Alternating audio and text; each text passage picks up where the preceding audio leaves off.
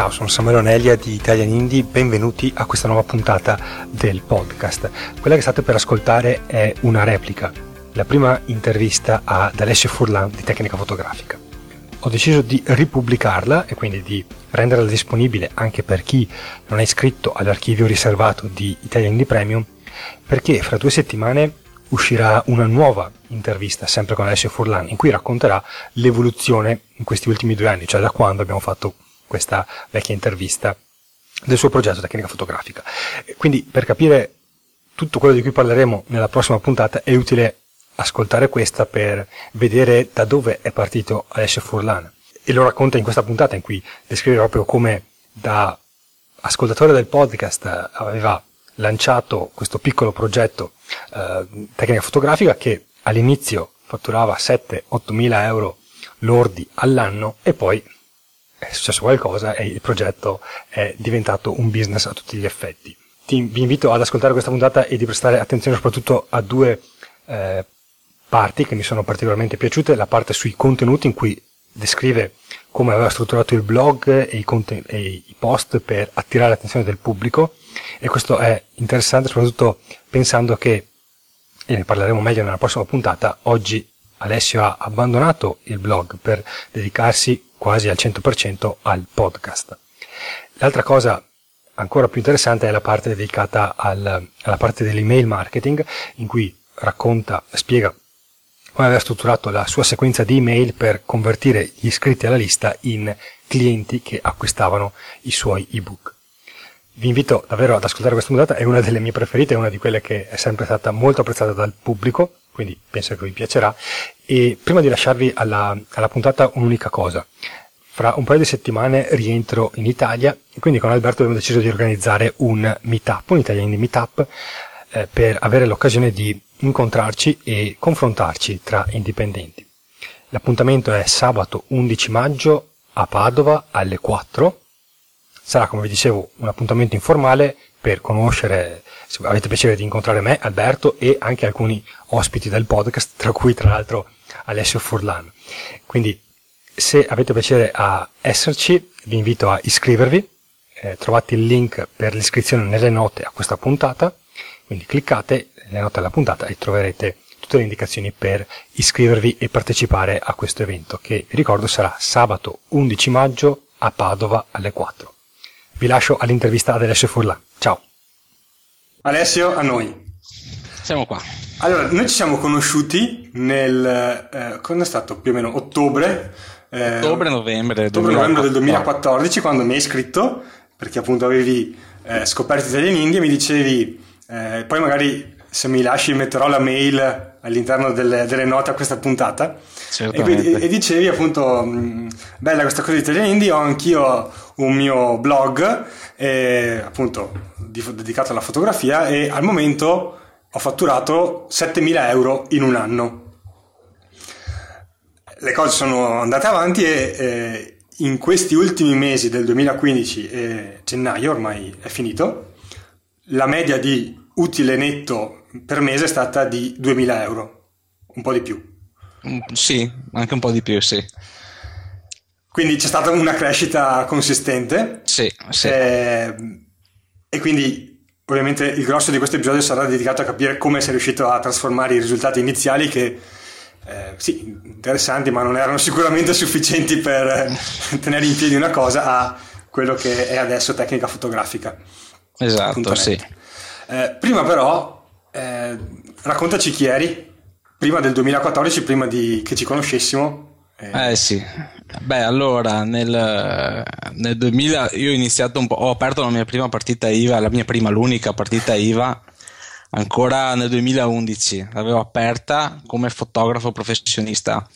Cominciavo a fare qualche lavoretto e volevo eh, combattere alla pari con gli altri professionisti. Non volevo essere quello che fa i lavori in nero sotto prezzo e comunque mi portavo a casa le 200-300 euro. E beh, è facile così. Eh, certo. Il bello è andare in concorrenza con, con chi anche lui ha un'attività, quindi a scontrarsi con dei, con dei problemi. Avevi anche un, un altro lavoro, giusto? Sì, sì, sì, ovviamente, oh, sì, sì, ovviamente sì, avevo un mio lavoro da dipendente sicuro e che dopo l'ho anche cambiato perché poi è andata male con quell'azienda, quindi il sicuro nel, nel posto fisso ormai non, non c'è più. Okay. Eh, comunque mi ero aperto questa partita IVA e ho iniziato a fare qualche lavoretto fotografico in regola e, e così ero il foto, impiegato dipendente fotografo che faceva questi lavori. Come tutti iniziavo col fare cosa? E i concerti, che bello, cioè tutti quelli che vogliono fare i fotografi vanno a fare i concerti. In realtà è un settore dove non si prende un euro. Okay. È, è, bello perché, perché hai il pass, uh, vai in backstage, conosci gli artisti, bevi qualcosa con gli artisti. Quello è il bello, però alla fine tante ore. Però non ne arriva. Esatto, l'attrezzatura fotografica costa comunque. Ok. E, e lì viene, sì, col tempo all'inizio, passato il primo periodo, il primo anno, bello fotografo, fotografo di eventi, fa molto figo in Facebook per vedere che è un fotografo di eventi. Eh, in realtà è difficile perché o lavori per testate come Rolling Stones e allora ok, è una cosa, eh, finché sei il fotografo non, non combini niente. E, lì cominciava, boh, eh, boh, tira sta roba qua, faccio matrimoni, eccetera. Io i matrimoni proprio li, li odio, non, no, non, perché odio il matrimonio, ma odio fare i matrimoni nel stile italiano com'è di classico, foto con i parenti, con i nonni, col zio. Okay. E, vado via di testa, non, non, fa per me. Allora mi sono imposto una cosa, io non vado a fare un, un lavoro... Eh, che diventa, cioè fare il fotografo, devo fare i matrimoni perché è l'unico modo per campare, eh, allora, allora continuo a fare l'impiegato. Questo era il certo. mio ragionamento, continuo a fare l'impiegato. E, e cercavo quindi una soluzione alternativa. Mm-hmm. E, e avevo colleghi fotografi che mi dicevano: Ma guarda che con la fotografia o fai matrimoni o, o non campi qua in Italia. Comunque e il tuo obiettivo a quel punto era lasciare il lavoro per diventare fotografo a tempo sì, pieno. Eh, sì, la cosa più bella che si può fare è fare un, un lavoro che ti piace. Ok. Perché tanti finiscono a fare l'impiegato di qua, però perché sono come un po' costretti perché devono pure avere una certa indipendenza economica, eccetera, e allora fanno dei lavori, anche chi lavora in fabbrica, non credo che a tutti piaccia lavorare in fabbrica, ma semplicemente hanno scelto, hanno fatto una scelta, è tutta dignitosa, però magari avrebbero voluto fare gli astronauti, gli artisti, certo. il cantante, quanti ci sono che fanno i, i, musicisti come secondo lavoro in giro per i locali, ce ne sono tanti. Io volevo trasformare la mia passione in attività uh-huh. e vedevo che o facevo matrimoni o non c'era alternativa, però io i matrimoni non volevo farli, i matrimoni e cerimonie eh, come faccio? Dovevo trovare una soluzione. E mi è venuta questa idea perché vedevo tanti siti americani, tanti fotografi americani che facevano queste guide, questi manuali. Uh-huh. E, e, vedevo, cavoli, che, che, vedevo dei numeri dalle condivisioni in Facebook, sulle, sui siti che le vendono. C'era, c'era tanto giro. E, e, mi guardo in Italia e vedo che in Italia c'è nulla praticamente perché se cercate manuali di fotografia italiani in formato ebook non, non, non, so se ce ne sono tanti, ce ne sono veramente pochi. E lì mi è venuto. Sono, beh, c'è il sito appunto Foto come fare. Che... Sì, ma non conoscevo tra l'altro okay. Alberto ancora. Eh, e difatti non so se lo anticipiamo o se me lo anticipi. No, tu. beh, nel eh. senso, allora, vabbè, eh, eh, più che altro, Alberto, per chi non lo conosce, oltre ad essere stato un ospite in precedenza di Italian Indie, è anche um, business partner con me, eh, quindi conosco il, il sito appunto Foto come fare per questi due motivi. E, ehm, e, poi, con... e poi comunque torna fuori nella storia, però vai pure avanti. Eh sì, allora niente, dico va bene, allora fa- faccio questo libro, allora comincio a imbastire, ci ho messo più di un anno a, a renderlo concreto, a pubblicarlo, ma perché? Perché lo facevo un po' tempo perso, ci credevo o non ci credevo, um, andavo così sul vago, cercavo di, di realizzare ah, questa opera, ma... Non, non, questo non, manuale cosa voleva dire? Cioè perché... Mh... Mm, è un manuale di una tecnica fotografica. Una tecnica è... specifica. Una, Come una facevi a sapere che potevi vendere quella piuttosto che... Cioè perché hai detto vendo questa tecnica piuttosto che ce ne saranno perché altre? Perché è una tecnica, okay. lo dico qual è. No, sì, sì. sì esposizioni lunghe con filtri neutri, eh, è una tecnica semplice, quindi alla portata di tutti, mm-hmm. anche del fotografo principiante, okay. che ottiene da subito delle immagini che che guarda, oh, che bello, cioè, non sapevo di essere capace di fare anche queste robe okay. qua. Quindi semplice, alla portata di tutti, una roba ideale che mi vende un disastro, idea mia. Questa era la tua idea, ok. Esatto, fatta, eh, preparato il libro, bene, pubblico il libro, ho tre gatti che mi seguono sul mio sito web, eh, che è l'amico, il collega, eh, eh, sì, ma chi vendo a tre? Cioè, e lì è caduto, come si dice, boh, è caduto il palco, nel senso avevo il prodotto, però non ne sapevo nulla, nulla di come si vende un prodotto online. Ok. E qui ho cominciato a guardarmi intorno, però non ne venivo tanto fuori. Sì, facevo qualche vendita, sì, uh, riuscivo a vendere qualche prodotto, ma non, non bene. E, giusto per l'umore del, del weekend, magari prendevo la, prendevo la pista, i soldi per la pista, ma niente di più. E, e lì dopo è arrivato Alberto, che praticamente mi arriva questa email. Alberto Cabas Vidani. Esatto, okay. di foto come fare. Ho qui l'email che ce l'ho qui in testa. Infatti, ha creato un mostro. Ho sempre detto: Alberto ha creato un mostro. Mi arriva questa email che mi dice: Ciao Alessio, ho visto la tua, bella, mi piace, interessa. Hai mai pensato all'affiliazione? Ok. E quando mi ha, mi ha fatto questa domanda, io sono rimasto così davanti, così davanti la, l'email a guardarla. e non ci avevo pensato. Ok. e, e, non sapevo neanche bene cosa, cosa c'era dietro l'affiliazione. No, sapevo cos'era okay. l'affiliazione. Però come, come farla funzionare? Che mondo, non sapevo come funzionava, non sapevo che mondo c'era.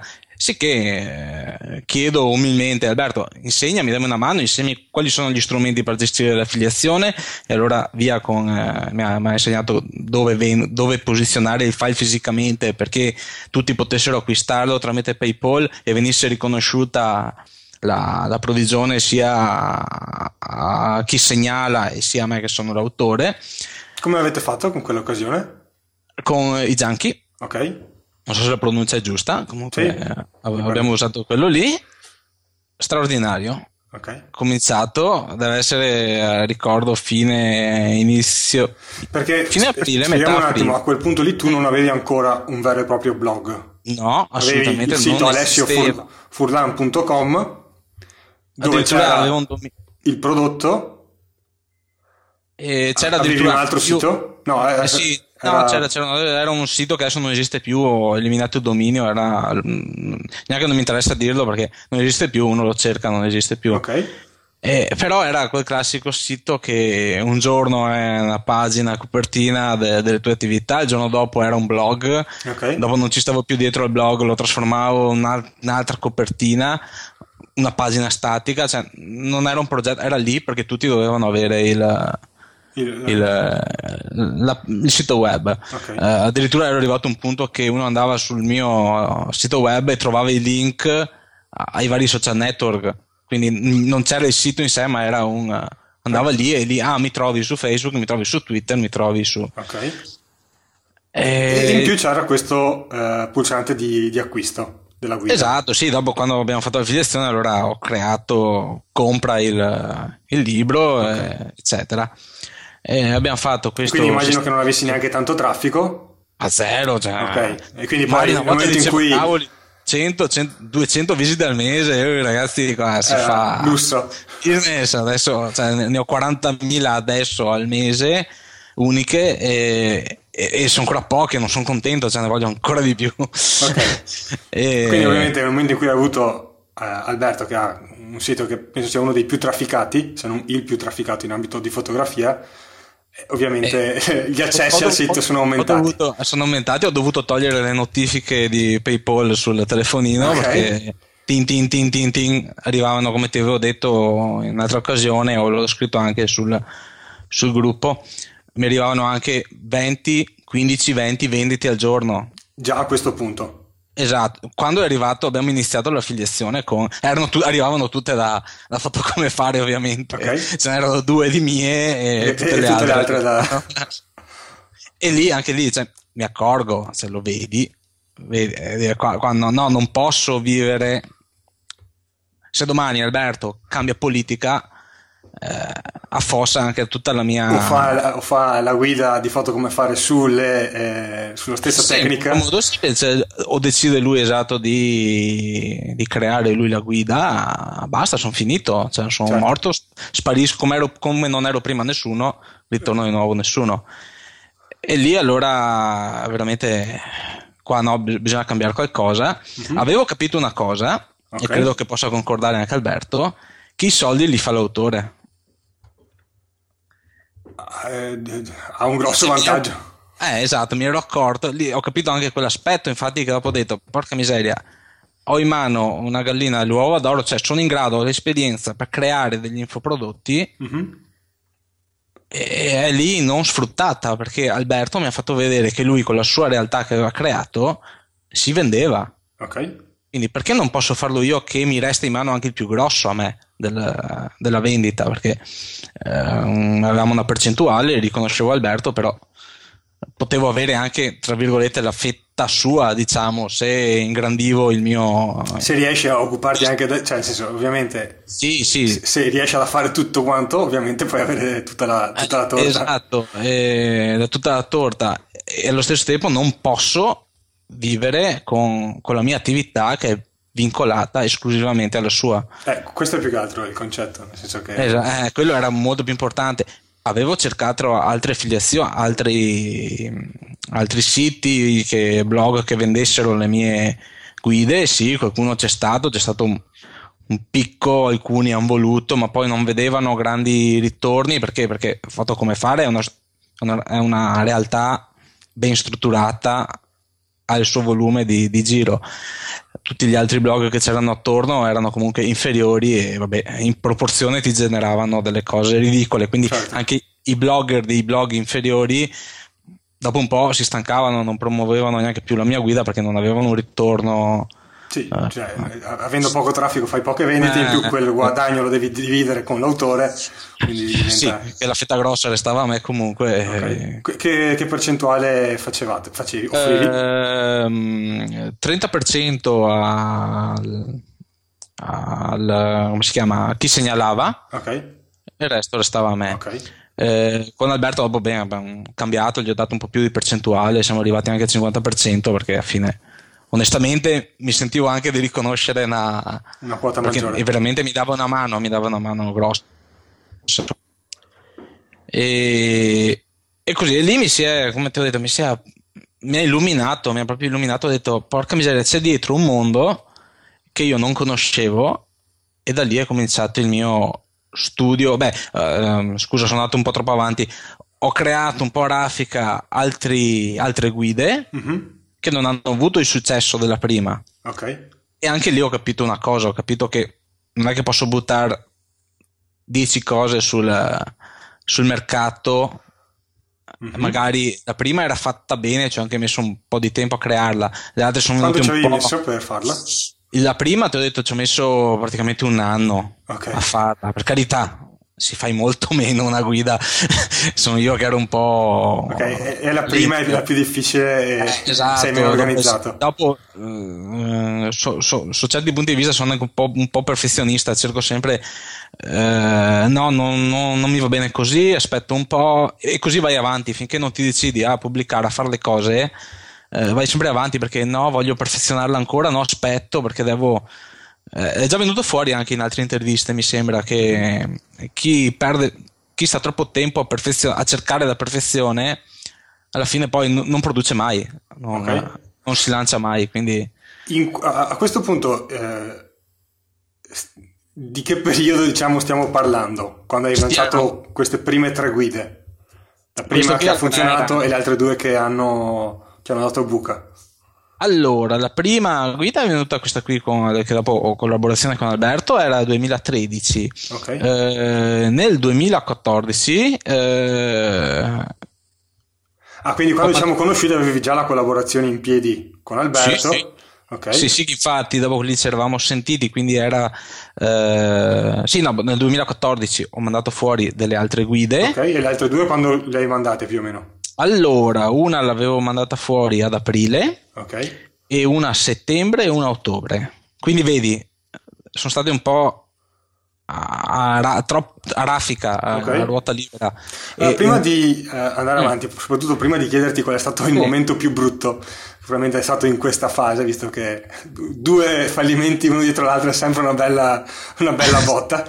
Eh, devo presentare e ringraziare lo sponsor di questa, di questa intervista. Lo sponsor, come dicevo prima, è fatturincloud.it.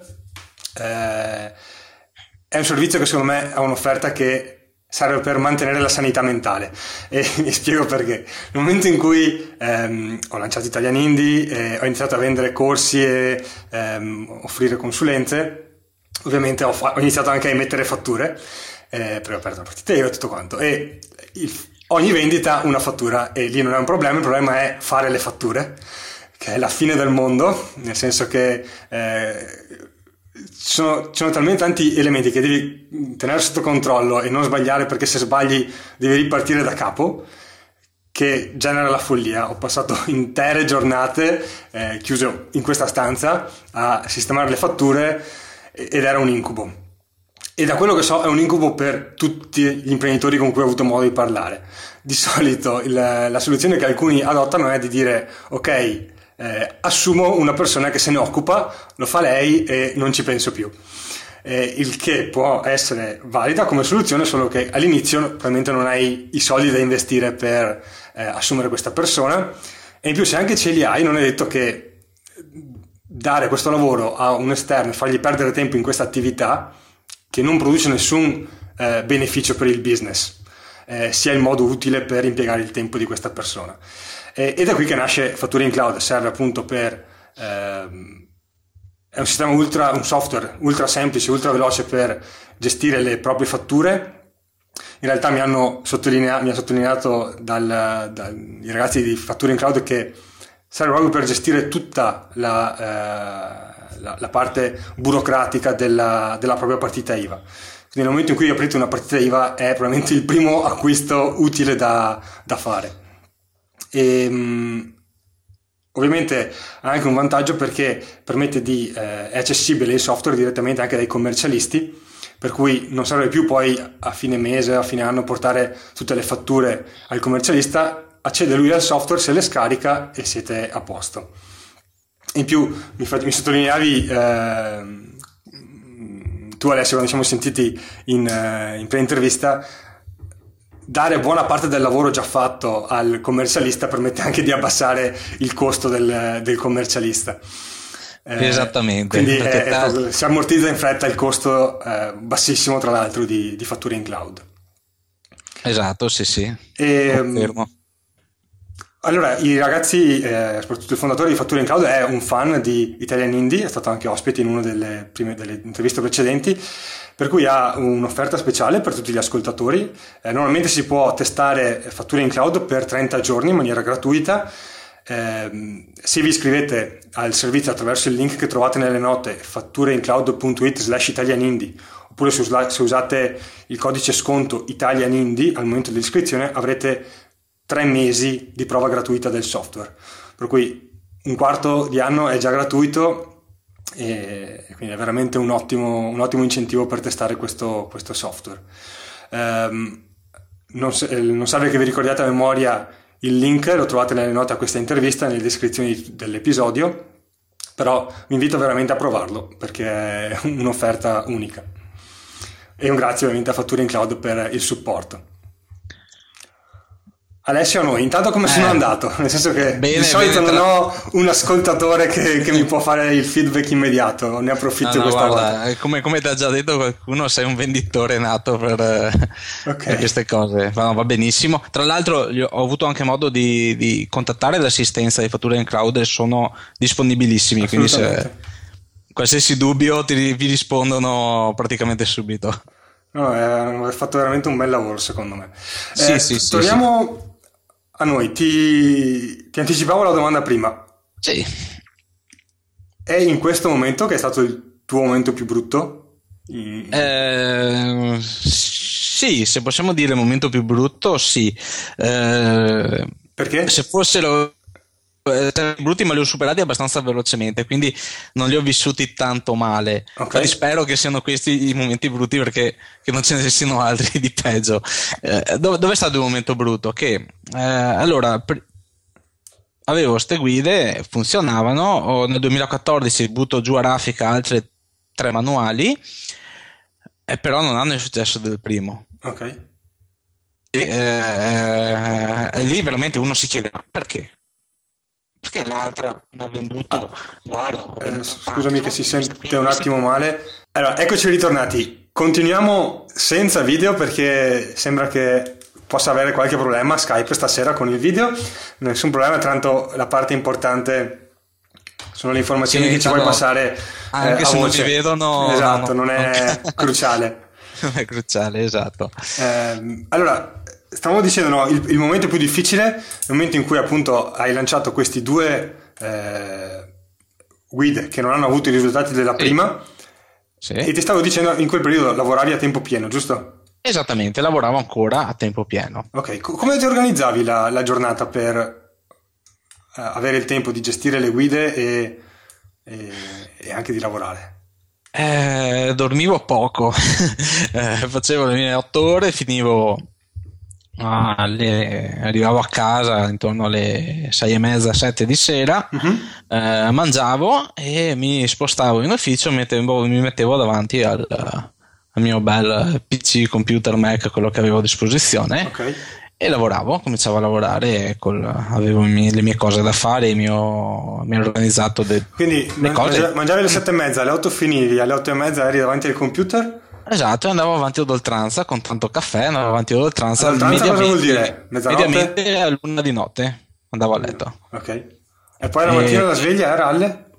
Eh, lì ero un po' più fortunato, dovevo essere a lavoro alle otto e mezza okay. e, e lavoro a 10 minuti. Il okay. posto di lavoro sarebbero 10 minuti a casa, quindi il lato positivo era quello perché mm-hmm.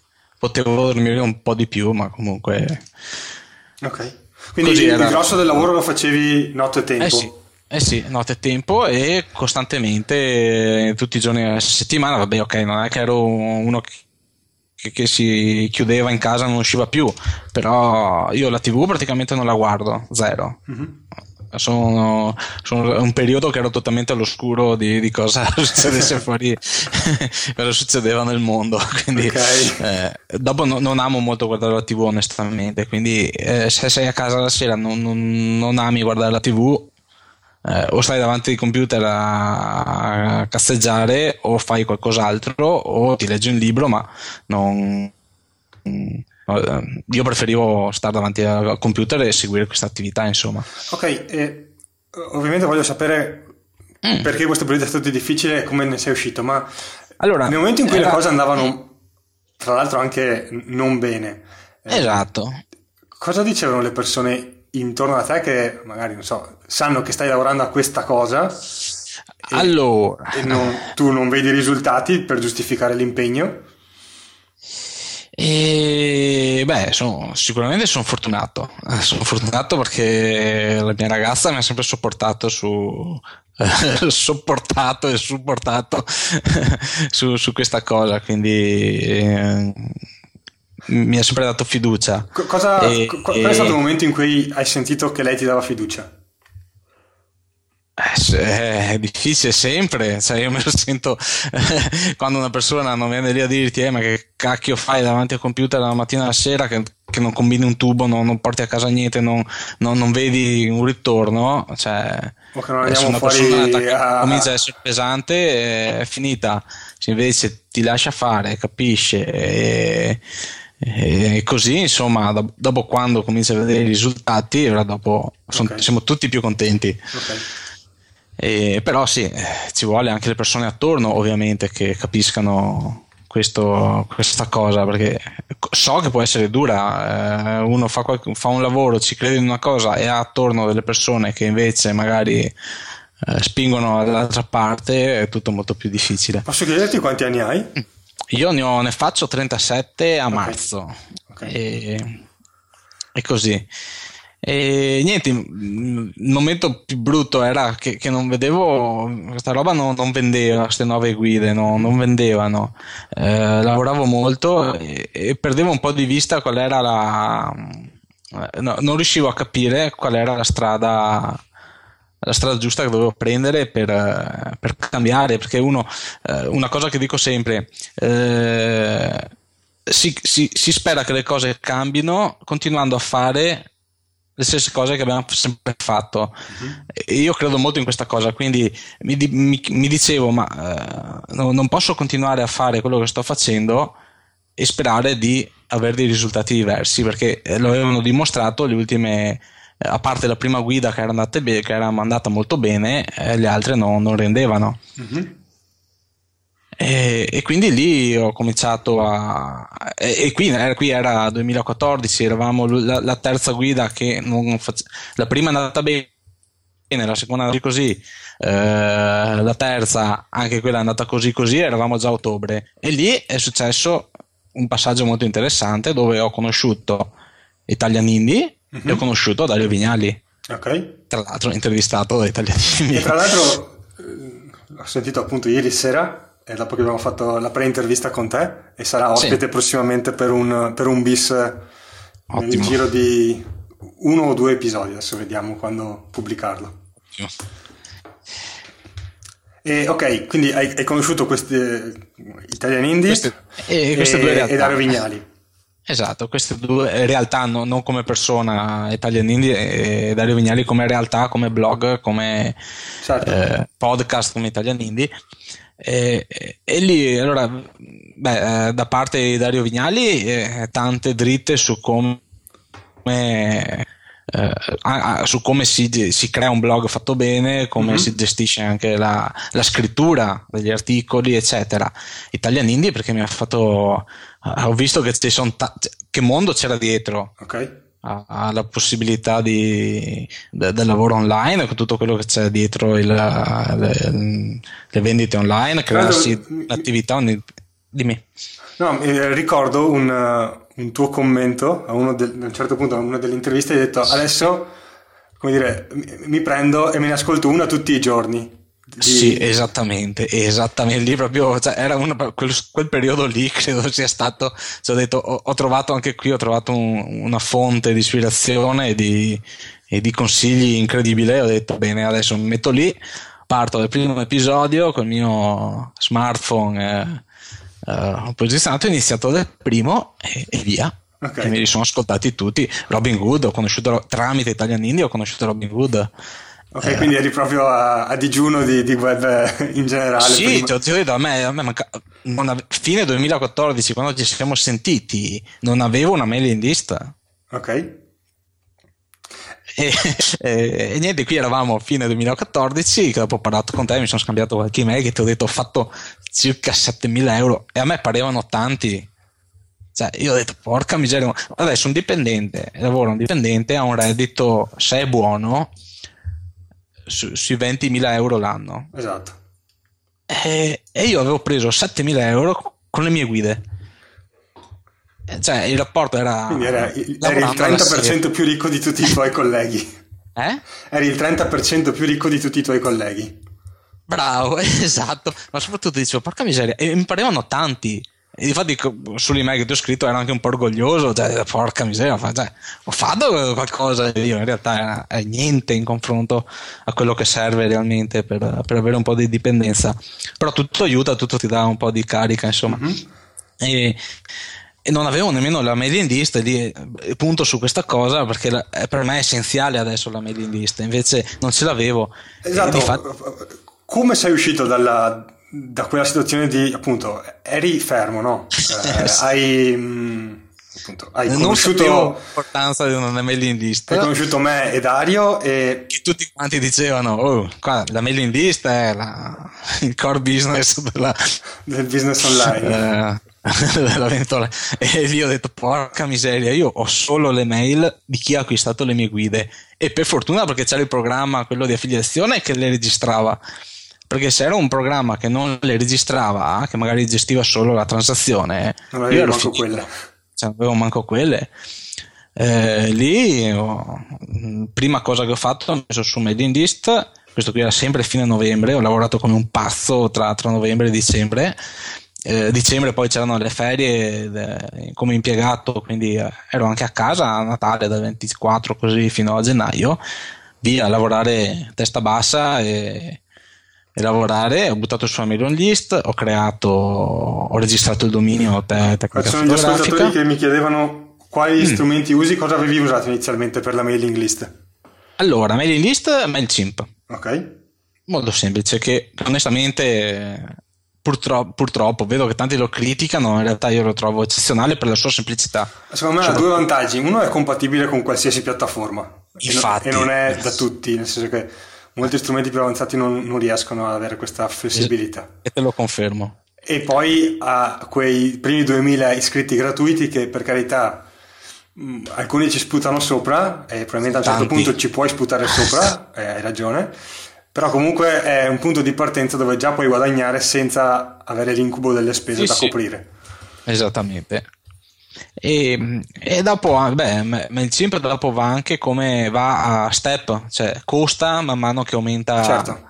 Ha una bella rateizzazione del, di step di, di aumento.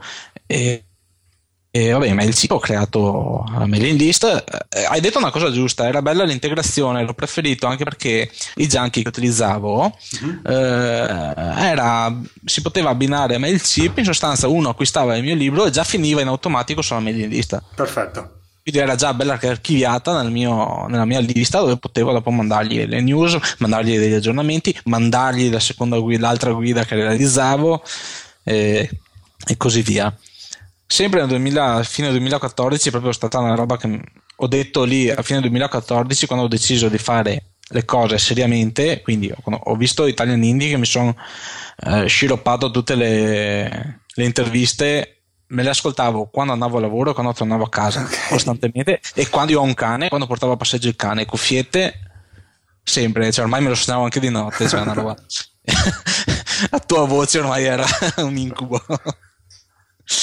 e, Fantastico. E, e, niente, però sì, dopo, dopo io sono fatto così anche perché nel senso se vedo che una cosa mi, dà, mi fido molto dell'intuito, per me era la, strada, era la strada giusta, avevo trovato, prima non sapevo da che parte andare, adesso avevo trovato la strada. Okay. E, e, quindi via, giù, dovevo percorrerla il più velocemente possibile, non tralasciando cose, ma percorrerla nel senso correre e, e avanti. E, ehm, e lì avevo proprio ho messo le cose un po' più seriamente, nel senso, ok, creo il blog tecnica fotografica che aveva un motivo per chiamarsi così. Invece il, il sito che avevo prima, che ho chiuso il dominio, aveva un nome che non c'entrava nulla. Ehm, eh, ho deciso. Tecnica fotografica aveva un senso di chiamarsi così perché poi le tue eh, guide erano tecniche... tecniche fotografiche. Ok, sì, perfetto. E ho deciso che tipo di articoli volevo inserire, ho deciso che tipologi- con che tipologia di articoli iniziare. Come hai deciso ovvero... che tipo di articoli inserire, che, li, che tipo, con quali articoli partire? Perché ho, ho fatto questa semplice. Allora, parto con un blog che è vuoto. Eh, okay. lo, tra, mh, mm, piccola parentesi, ho scelto WordPress perché lo conoscevo molto bene, quindi ho preferito utilizzare quella piattaforma. Se non sapevo utilizzare WordPress, avrei utilizzato de, de, degli strumenti già eh, che ti davano già una mano come poteva essere Squarespace che hai usato tu o, certo. o qualche altra soluzione. Mm-hmm. va bene. Allora ho creato il era vuoto dovevo riempirlo. E, e io ho detto ok il mio target di persone sono uh, il principio io facevo anche corsi di fotografia quindi avevo un, un background che conoscevo le, eh, le esigenze del, dell'utente del partecipante Fa, medio facevi parte della tribù di, a cui ti, ti rivolgevi Esatto, quindi e sapevo benissimo quali erano le difficoltà delle persone che affrontavano la fotografia per la prima volta. Okay. Quindi ho detto, devo partire con una serie di articoli base, base, base, base, proprio eh, che devono dare una mano a chi è proprio all'inizio. E così ho cominciato con tutta questa serie. Mi sono stabilito una scaletta di articoli che dovevo trattare, di temi, scusa, no, articoli, di temi che dovevo trattare. Mm-hmm molto basilari, erano anche noiosi per me scriverli perché erano talmente base che un po' ti manca anche il stimolo di, di, di parlare però sai non potevo partire e eh, adesso ti insegno a fare street photography fotografia di strada. Sì ma se uno non sa neanche prendere in mano una, fotogra- una fotocamera certo. eh, era, era un po' complicato. E sono partito così. E dopodiché sono andato evolvendomi con gli articoli. Se vuoi parliamo adesso parliamo dopo di, di come adesso scelgo gli articoli eh, che, che, andrò a eh, pubblicare parliamone adesso perché tanti anche quando ho anticipato che saresti stato ospite del podcast mi hanno chiesto eh, informazioni riguardo al tuo calendario editoriale quindi se, se hai qualche indicazione magari vale la pena eh, approfondirla un attimo adesso okay. Sì, sì, allora, vabbè, a parte la, la fase iniziale. Eh, allora, sei partito che... con questo set di articoli che erano la base, cioè tu prendi in mano la macchina fotografica per la prima volta, vieni Quindi... su tecnica fotografica e io ti insegno a cliccare il tasto in alto esatto, tra, tra, virgolette, tutti, tutti articoli che trovi anche su Foto Come Fare, ovviamente ho cercato di differenziarli e scriverli come io ero abituato a parlare quando facevo i corsi di fotografia. Difatti praticamente tutti i miei articoli sono in prima persona, è come che io fossi qui davanti a te che ti, ti parlo, ti spiego. Questo secondo me è interessante perché tante volte uno parte e pensa di dover essere eh, ultra originale, allora facciamo il blog di crescita personale e non posso mm-hmm. trattare nessuno degli argomenti che ha trattato prima Andrea Giulio Dori, devo inventarmi chissà quale novità dell'anno. e ovviamente è quasi impossibile e quindi esatto. tanti si bloccano ancora prima di partire. E eh, invece tu hai scelto proprio di dire se anche tanto, eh. questi argomenti li tratta Alberto su foto come fare, tanto meglio vuol dire che funzionano, li tratto anch'io. Eh, eh, sì, prima cosa. Seconda cosa, cioè, è impossibile non trattarli. Ok. Eh, quindi eh, sì, uno che, un, uno che vuole trattare la crescita personale è ovvio che si va a scontrare con articoli che trattano lo stesso tema di, di Andrea. Eh, se li copi è una cosa, se, se, se metti del tuo originale è una, cioè una piccola differenza c'è sempre, magari eh, anche qui ne abbiamo già parlato, non mi ricordo se ne ho parlato anche con Andrea, mm-hmm. eh, che alla fine tante volte si dicono le stesse cose, però eh, alle persone non è che stanno lì a guardare sì, ma è la stessa cosa che ha scritto lui, gli basta magari anche scritta in un altro modo, anche se lo stesso argomento, eh, gli stessi concetti, però ha bisogno di, di, di, sentirla ripetuta più volte per memorizzarla, per farla sua. Okay. Eh, o l'ho detta, adesso non vorrei dire una cavolata, ma l'ha detta Dario Vignali, addirittura questa cosa qui che... Sì, tante ehm, volte anche solo appunto come dicevi tu, è lo stile, a, a me magari non piace lo stile sì, sì, di Tizio esatto. e allora vado ad ascoltarmi lo stile di, di quest'altro, dicono le stesse identiche cose, Esatto. Cambiano le congiunzioni, eh, vabbè, però mi piace di più come le usa questa qua. Esattamente. Ok, esattamente. quindi d- dopo questi contenuti ultra base ho cominciato ad andare su articoli un po' più tecnici proprio, quindi la, um, street photography, la, eh, come si, si, fanno le fotografie ai fuochi d'artificio d'estate. Allora, quando decidevo che articoli mettere, guardavo anche la, stagion- stagionalità del, eh, del, dell'argomento, quindi prima eh, in estate parlavo magari dei fuochi d'artificio, di come si fanno le foto in vacanza, in inverno in autunno parli di, di, come fotografare le foglie belle colorate, le montagne tutte rosse e arancioni, in inverno la neve e avanti così. Alla fine mm-hmm. ci sono molti argomenti che si ripetono nel, eh, nell'arco dell'anno, hanno una stagionalità. Quindi c'erano degli articoli che andavano in base alla stagione, ci buttavo dentro qualche recensione se mi veniva in mano qualche strumento eh, fotografico che mi veniva data la possibilità di avere per le mani, ad esempio ho collaborato con la Manfrotto, mi hanno fatto avere parecchia roba, attrezzatura fotografica a, titolo gratuito eh, e io l'ho recensita, insomma, certo. ce le ho buttate dentro anche quelle. Ascolta, in questa fase mm. iniziavi già a usare il blog per promuovere tuo, i tuoi, le tue certo, guide. Assolutamente. E quindi proprio... i, i, contenuti erano, cioè come dire, mette, ogni contenuto era pensato per promuovere in qualche modo la guida o era a sé stante e serviva no, solo per avere traffico al sito? Esatto, ho fatto proprio questa scelta. Uh, non mi andava assolutamente di fare articoli che obbligassero, cioè che portassero, che cercassero in qualche modo di portare all'acquisto della guida. Ok, eh, okay se parlavo ad esempio, devo i, i, i 5 consigli per fare paesaggi io ho una guida sui paesaggi, ovvio che all'interno dell'articolo, certo. alla fine dell'articolo, gli dicevo guarda che se vuoi approfondire l'argomento, non era quello il mio scopo, lo mettevo solo perché era attinente all'argomento, anche perché ho tre guide in tutto e non, non posso basare tutti gli articoli su tre guide, quindi non era proprio quello l'obiettivo, il mio obiettivo era portare le persone ad iscriversi alle mailing list. Quindi se, se andate a vedere i miei articoli vedete che spingono forse di più a dire iscriviti alla mailing list perché hai questi e questi vantaggi. Ok. Quello era forse eh, quello che si nota di più su, e quello che ho scelto io di fare. Di, di, portare le persone a, a, leggere i miei articoli perché sono interessanti e invogliarli ad iscriversi alla, alla mailing list perché dopo l'ho strutturato in un modo che se vuoi ne parliamo dopo. Sì. Eh, un altro paio di cose sui, sui contenuti. Al momento li gestisci tu dalla A alla Z, cioè da ideazione a mm, pubblicazione o c'è qualcosa che hai delegato? Tutto io. e se non sbaglio, Tutto io ho, delegato, che... ho, provato a delegare, eh, collaborare con qualcuno, eh, scrivermi degli articoli su mm-hmm. e non, non, sono stato soddisfatto del, eh, di come venivano fuori, quindi ho detto no, ok, eh, ho, par- ho avuto degli scambi tra, sul gruppo di, di, Andrea Giulio Dori dove gli ho chiesto proprio spudoratamente Andrea ma tu gli articoli te li scrivi tutti tu o ti fai dare una mano anche da dei collaboratori che te li scrivono ti danno dei suggerimenti eccetera?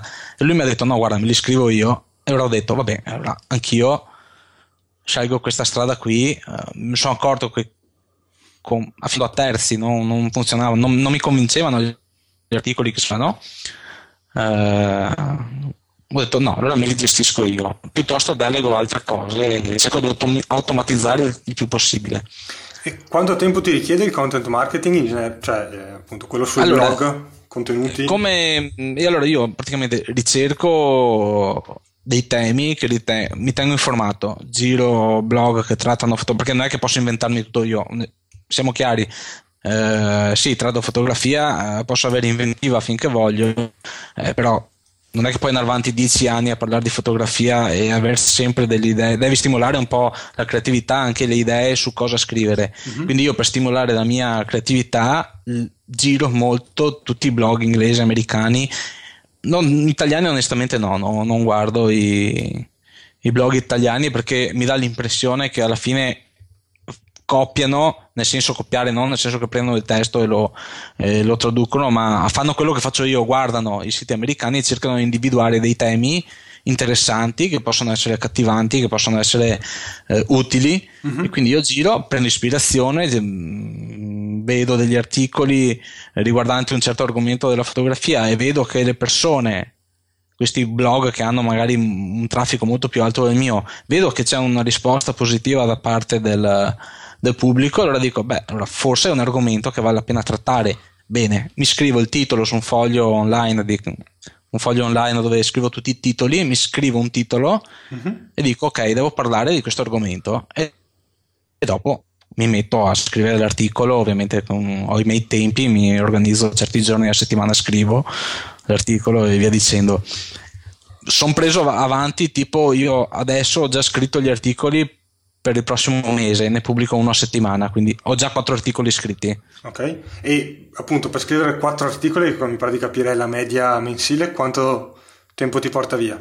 Allora, ci sono, uh, boh, sarà che come gli artisti vado un po' di, di getto, ne sono capace di stare lì due giorni col titolo davanti e non riuscire a buttarci giù una riga e come l'altro giorno, l'altra sera, eh, stavo così, mi è venuto un po'. Beh, cavoli, aspetta che parliamo di questo argomento. E in due ore ho buttato giù l'articolo completo, pronto per essere pubblicato.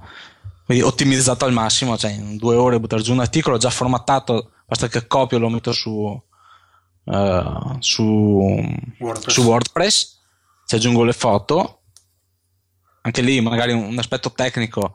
Eh, tratto l'argomento fotografia sono un fotografo ho tante foto mie ma non ne ho milioni di foto. Ok. Eh, ho un bel database di foto gratuite con non so quante ne ho dentro belle selezionate.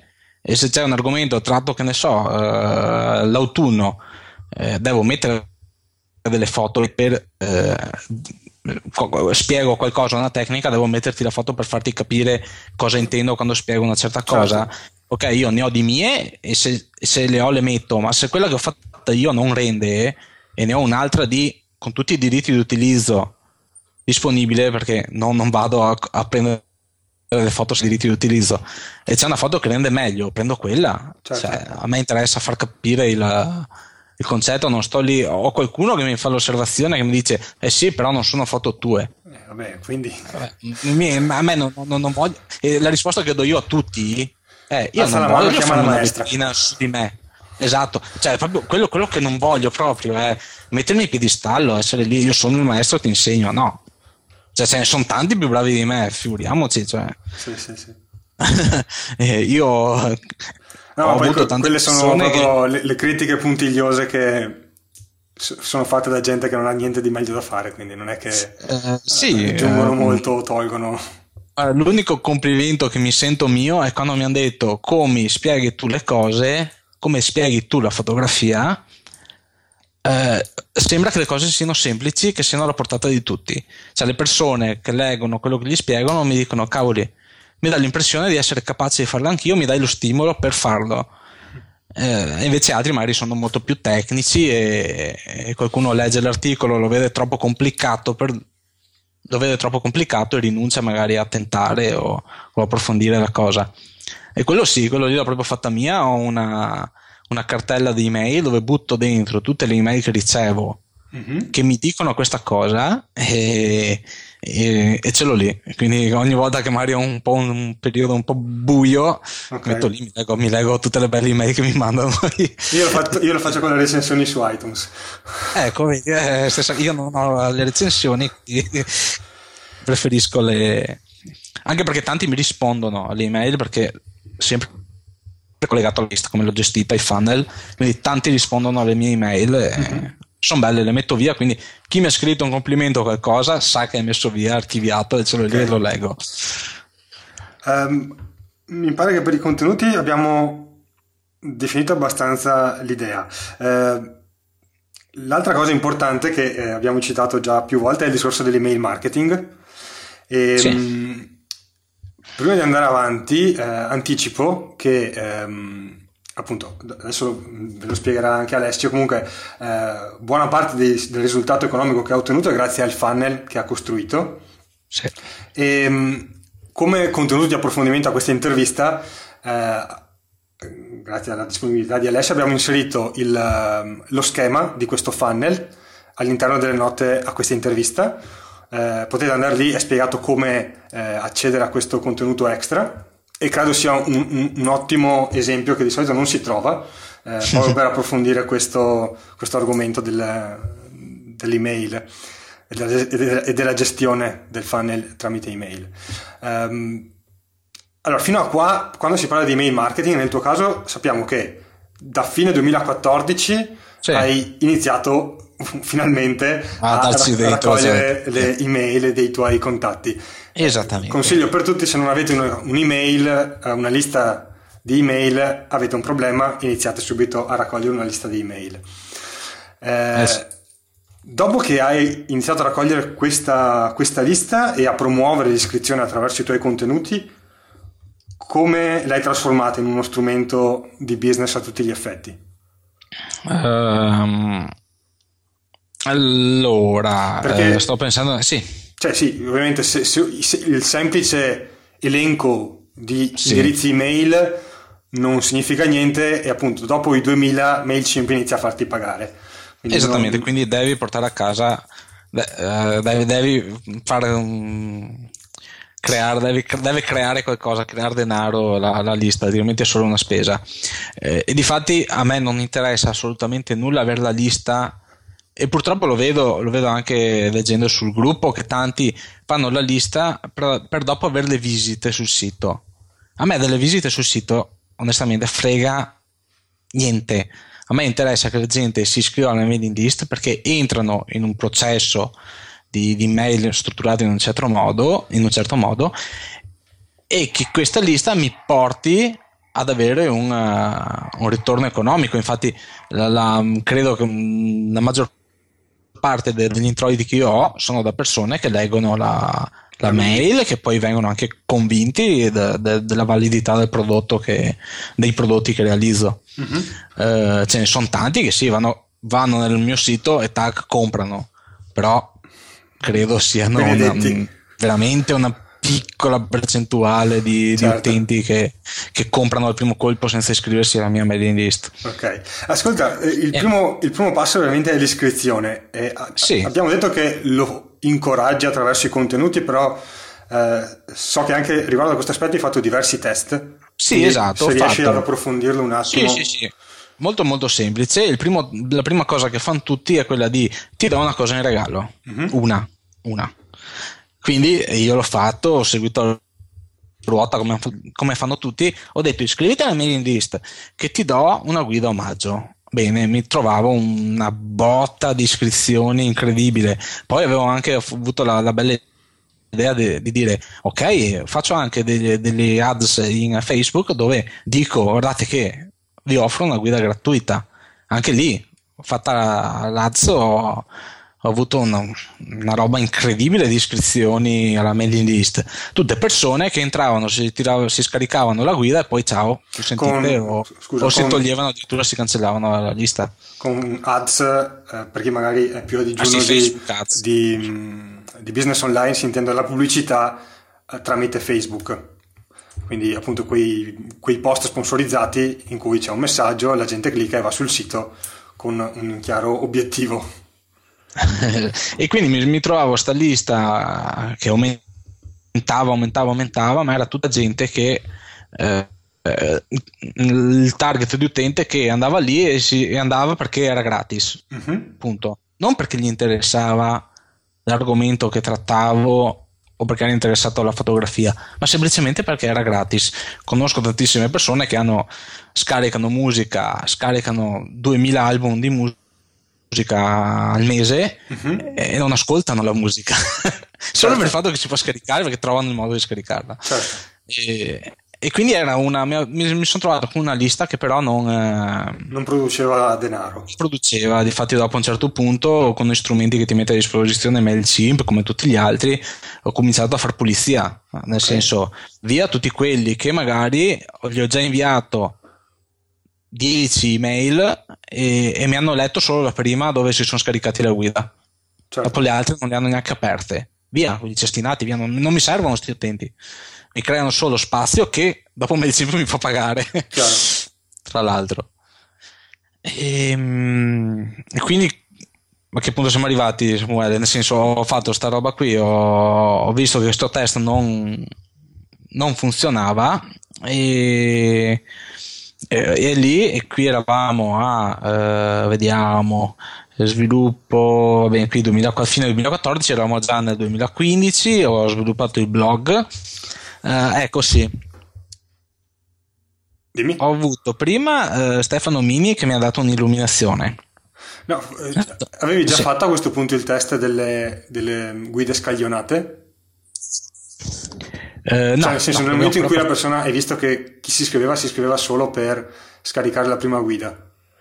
Eh, qui però dopo il passaggio è stato mm, quando ho cambiato lo strumento per, eh, Ah, ok. per, per gestire la mailing list Mhm. che vabbè tra virgolette me l'ha, me l'ha- me l'ha suggerito che è lo stesso che utilizza Stefano Mini ma questo qui è un tecnicismo nel senso eh, usare un mailing chip rispetto a un altro era indifferente e lì ho deciso ok è, è inutile che io dia un'email eh, sì un, un prodotto un- questa guida omaggio e tirar su utenti attraverso questa guida omaggio ho pensato forse è meglio che eh, coinvolga l'utente che si iscrive alla mailing list e me lo coltivo come lo, gli do dei contenuti in modo tale che lui sia invogliato a leggere la mia mail, che trovi qualcosa che non trova nel blog Mhm. e, e quindi ho cominciato a strutturare e lì ho cominciato a strutturare il funnel, quello che poi è diventato il funnel che ho adesso. Eh, ne parliamo? Sì, qual è stato il Ok. primo, quali sono i punti salienti? I Poi punti. appunto pre- la- lo schema generale appunto si può Dopo è accessibile dal- dal- Sì, sì, sì, dalle note a questa intervista, però qualche linea guida ce la puoi dare adesso anche poi per interpretare correttamente lo schermo. Esattamente, esattamente. Prima, prima, cosa che ho fatto ho detto ok, via dal, dal, dallo store le guide quelle che non rendevano. Okay. Sai che ti avevo detto che avevo realizzato una, una serie di guide che non rendevano, quindi ho tolto, eh, sono due, uh-huh. due guide, le ho eliminate dal, dallo store perché non rendevano e ho detto queste qui le regalo.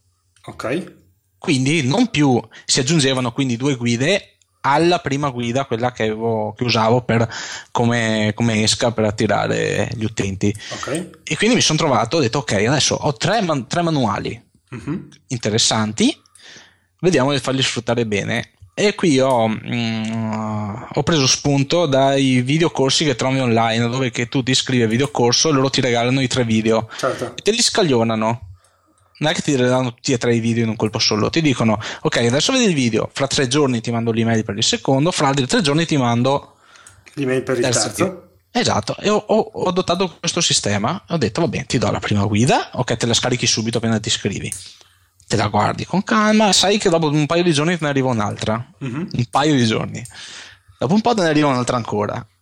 E, e dopo, dopo, quella, e dopo lì c'è tutto il funnel dove che eh, come l'ho strutturato, gli do dei contenuti aggiuntivi gratuiti. Eh, aggiuntivi rispetto a quelli che uno può vedere direttamente sul sito. Esattamente, aggiuntivi intendo le tre manuali che sono manuali che ti scarichi, dopodiché cominci a avere dei contenuti, delle tecniche, delle spiegazioni che non trovi sul blog. Ok. Quindi è un po' Come fai a decidere cosa mettere sul blog e cosa tenere per la mailing list? Um, Principalmente qua la mail, la mail, è molto più corta di un articolo del blog. Okay. Perché sull'articolo del blog vado dai 1500 ai 2000 mm, parole, parole eh, anche di più certe volte, ma di, non scendo sotto i 1500. Eh, quindi le mail sono molto più corte e quando magari devo spiegare un argomento che però non, ne, non necessita di una spiegazione così ampia come quella che può essere un articolo sul blog, uh-huh per me quella lì è una bella cosa interessante da mettere su come mail perché uno gli arriva, se la legge, non è eccessivamente lunga e impegnativa come un articolo del blog, ma se la legge dal cellulare, se la legge in 5 minuti, eh, una roba che sfugge a molti è che sono gli editor di testo, quelli seri, ti dicono anche qual è il tempo di lettura medio di un articolo, in base alle parole loro sanno quanto velocemente una persona mediamente legge e quindi ti dice già questo articolo ci metti 5 minuti a leggerlo. Okay. Quindi è interessante vedere anche che le tempistiche di lettura sono abbastanza corte, quindi, uh, quindi quello lì è l'articolo tipo che può andare a finire sul, sul funnel della, della mail. Okay. Uh, cos'è da molto interessante è che, che, che, anche qui suggerimenti che ho trovato girando per il web, inform- tenendomi informato, leggendo discussioni su altri blog, eccetera eh, c'era una persona che mi ha detto quando crei il funnel eh, e a un certo punto finiscono le email uh-huh. perché ne scrivi 10 ok se arrivi all'ultima di solito il funnel si chiude. Eh, adesso non mi ricordo se MailChimp credo di no MailChimp è uno, una cosa positiva è che non, una volta che sei arrivata alla fine della, dell'ultima mail gli utenti rimangono come in stand by se tu ne aggiungi un'altra gli arriva. Certo. Altri software invece finito la, le 10 mail, basta, l'utente viene come depennato funnel chiuso. Uh-huh. Ora io avevo questo problema con lo strumento che utilizzavo, ho detto ok, allora gli metto in stand by e man mano ho creato un tipo, sono arrivato all'ultima mail, la prossima la ricevi fra due anni ho messo.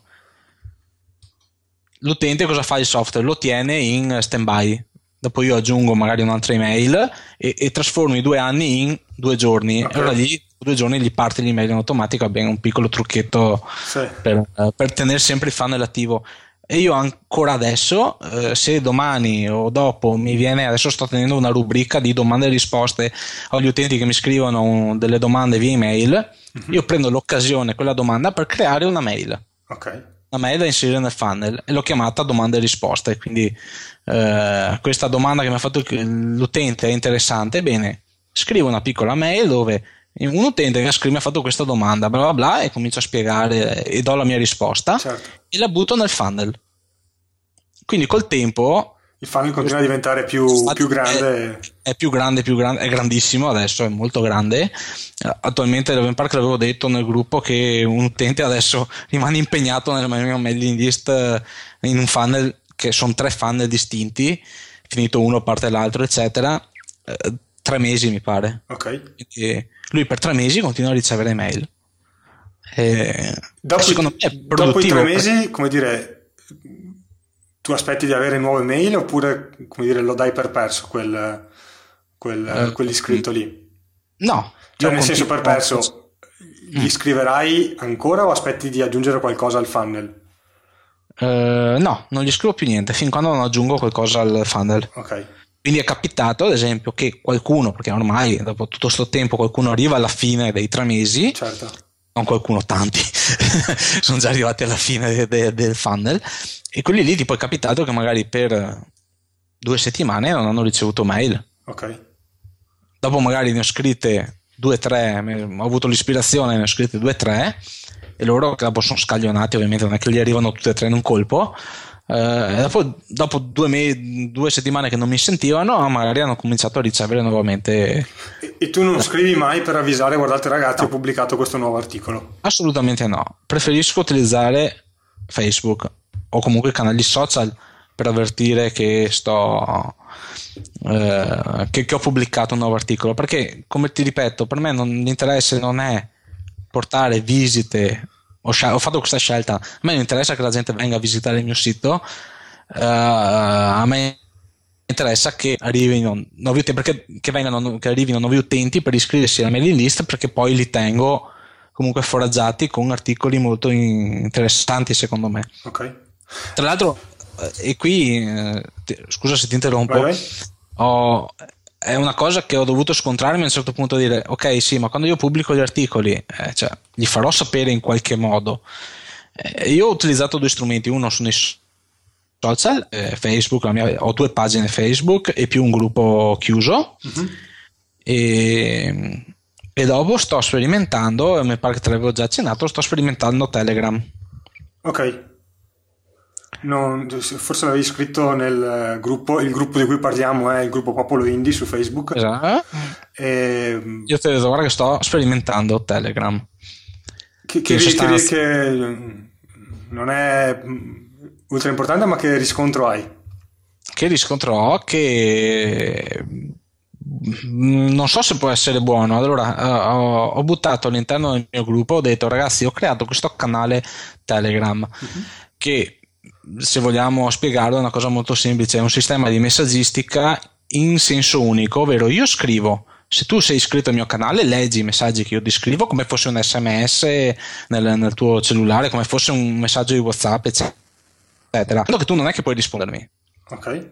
Quindi io se mi ritrovo con 2000 utenti iscritti al mio canale, non ho il problema che dopo 2000 persone che magari mi scrivono guarda che sei un pirla, guarda ciao, cioè, come stai, eh, bravissimo, perché tante volte magari ti trovi tanti commenti. No, io ho detto c'è questo canale, iscrivetevi. Attualmente ho um, quasi un centinaio di persone iscritte. Okay, sai se c'è un limite? E l'ho messo però in piccolo, un po' in sordina, l'ho buttato fuori questa cosa qui.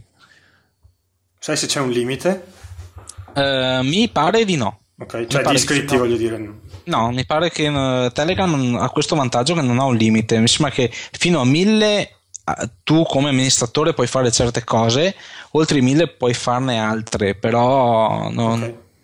non, non ci. No, no, adesso magari andiamo, dovremo andare a vedere no, vabbè, non è appunto il dettaglio. Mi sembra che però detto così mi pare che non ci sia un limite.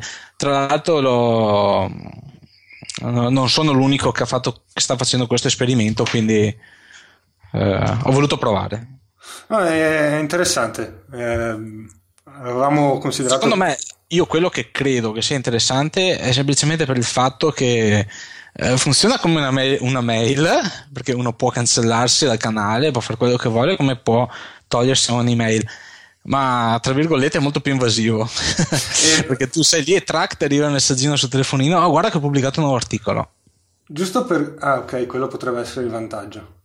Perché mh, mm, pensavano che senso ha avere tenere sia il gruppo Facebook che il, ah, Telegram eh, io, però Telegram, Telegram è molto più fo- focalizzato e in più ti Ti, ti, distrugge più, la giornata anche dal cellulare. Più bastardo, più bastardo perché ti arriva come un messaggio esatto. Quindi magari lo leggi perché... Eh, però, però tiene perché sono già un po' che vado avanti, quindi cioè, dopo non sono ossessivo. Cioè, non è che ti mando, pubblico un articolo a settimana e una volta a settimana ti arriva il messaggio. L'altro giorno ero in spiaggia, c'era un tramonto bellissimo, ho fatto una ripresa video e l'ho girata via Telegram a, agli utenti, ma è un condividere una cosa, insomma. Sì, sì, sì, è molto easy. Um, torniamo un attimo al discorso del funnel. A che punto, sì. um, appunto, allora abbiamo spiegato, le persone si iscrivono, il, le guide che hai, che dai in sì. omaggio sono scaglionate. Esatto. E, e, e, ci sono nell'insieme tre funnel. Sono a esatto. diramazione oppure uno dopo l'altro? Allora, um, lì dopo vedremo con lo schema che potranno visionare cosa che gli fai in un'area privata un... Lo... non so come la gestirai. Adesso vediamo quando sì, sì. me lo passi del tutto vediamo bene come okay, esatto, probabilmente sarà tramite condivisione Attu- possono scaricare il, il file. Attu- attualmente è a cascata però con con piccole modifiche, nel senso a cascata c'è prima, il primo funnel dove uno entra, riceve, mi conosce, riceve queste guide eh, gratuite, mi conosce, alla fine di queste tre guide gratuite gli dico guarda che c'è anche il blog, puoi darci un occhio, trovi degli articoli interessanti, eh, guarda che c'è questa area privata tua dove troverai tutti i contenuti che ti ho già dato, quindi se domani perdi le email, le poi... ora, che sono lì non, non, non, perdi nulla, vai lì, te le riprendi, ehm, se ne aggiungo altre le trovi là, eh, gli do come una sicurezza. E in più dopo ci arriva anche da ehi guarda che ho anche delle guide Magari premium dopo quanto gli, li inviti a, all'acquisto? alla quarta già comincio. Ok. Molto easy proprio dicendo guarda che ho fatto ah, ti ho dato queste tre guide gratis. Se vuoi approfondire, guarda che ci sono anche queste, però mm. senza insistere, altrimenti non preoccuparti, guarda, da, da, da, fra un paio di giorni comincerai a ricevere dei, dei, ancora dei, delle, delle, dei consigli miei sulla tecnica fotografica in modo da non far passare l'immagine che ok ti do le tre guide per venderti le guide a pagamento punto okay. no molto easy dopo lì si comincia ad andare un po' più sul serio inizia il secondo funnel uh-huh. e questo è composto, adesso non mi ricordo da quante email dovrei guardarle, ma parecchie tante, eh, dove? Te lo dico, dico la serie o lo Vai, facciamo vedere dopo? Possiamo vederlo poi, no, non so, Fai, sono un paio di mail molto easy dove gli racconto delle tecniche fotografiche. Eh, una serie, questo è il procedimento, un paio di mail easy, un paio di mail dove introduco spiegando delle tecniche, però sono legate alla guida premium, quella a pagamento che poi gli proporrò, uh-huh. hanno un'attinenza. Finite anche queste, queste paio di mail uh, sempre eh, collegate che introducono eh, il, il, il, tema della guida a pagamento, gli propongo la guida. Okay. E dico, allora ti, ti ho spiegato la, non ti interessa questa guida e gli do tutta una serie di motivazioni per ehm, per fargli vedere che, che, che, vale i soldi che costa, insomma, che, certo. che può essergli utile. Eh, non gli interessa, l'utente non gli interessa, non compra, nessun problema. Dopo lui ricomincerà a ricevere altre email molto easy dove gli, gli spiego um, un po' de, delle tecniche fotografiche, altre mail introduttive all'altra guida che ho realizzato e via promozio, pro, apposta e avanti così finché termino le mie tre guide che attualmente ho in, in vendita. Se dopo ne farò un quarta ci sarà un altro svilupperò il funnel ho aggiungendo. ho capito, quindi ogni funnel porta all'acquisto di una guida. Eh, questo qui è un funnel unico dove le propongo in sequenza tutte e tre. Ok eh, di fatto l'ho chiamato funnel eh, eh, educazione ovvero gli do delle, delle informazioni, de, de, gli insegno delle tecniche, però alla fine anche gli chiedo di valutare una delle mie guide se, di quelle a pagamento se è interessato ad acquistarle. Eh, qui è una cosa interessante che questa qui è a cascata, però già qui si può vedere un po' di diramazione perché se un utente ha già acquistato una delle mie guide, mm-hmm. Salta a bomba completamente tutta la fase di promozione. Tu hai, mi hai già comprato la guida A, okay. eh, quando arrivi al momento in cui dovresti cominciare a ricevere le, le mie email dove ti dico guarda che la guida è interessante, potrebbe interessarti, potrebbe essere utile per te, eccetera, la salta completamente.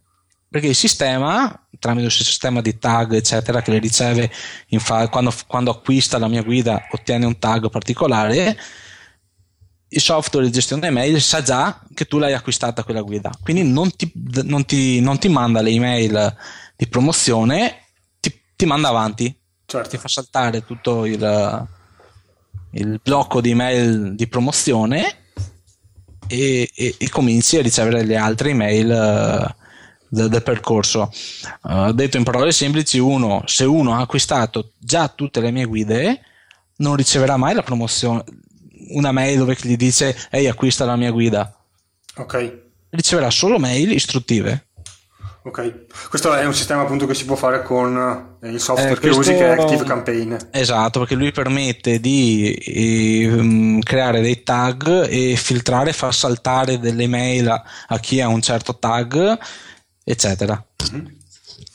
E dopo finito questo funnel eh, ero arrivato e ho detto ok, sì, eh, allora o vado avanti a, a scrivere altre guide e quindi eh, allungare il funnel o devo tenere occupate queste persone che sono iscritte alla mailing list. Altrimenti robe magari sono cose mentali pippe mentali mie.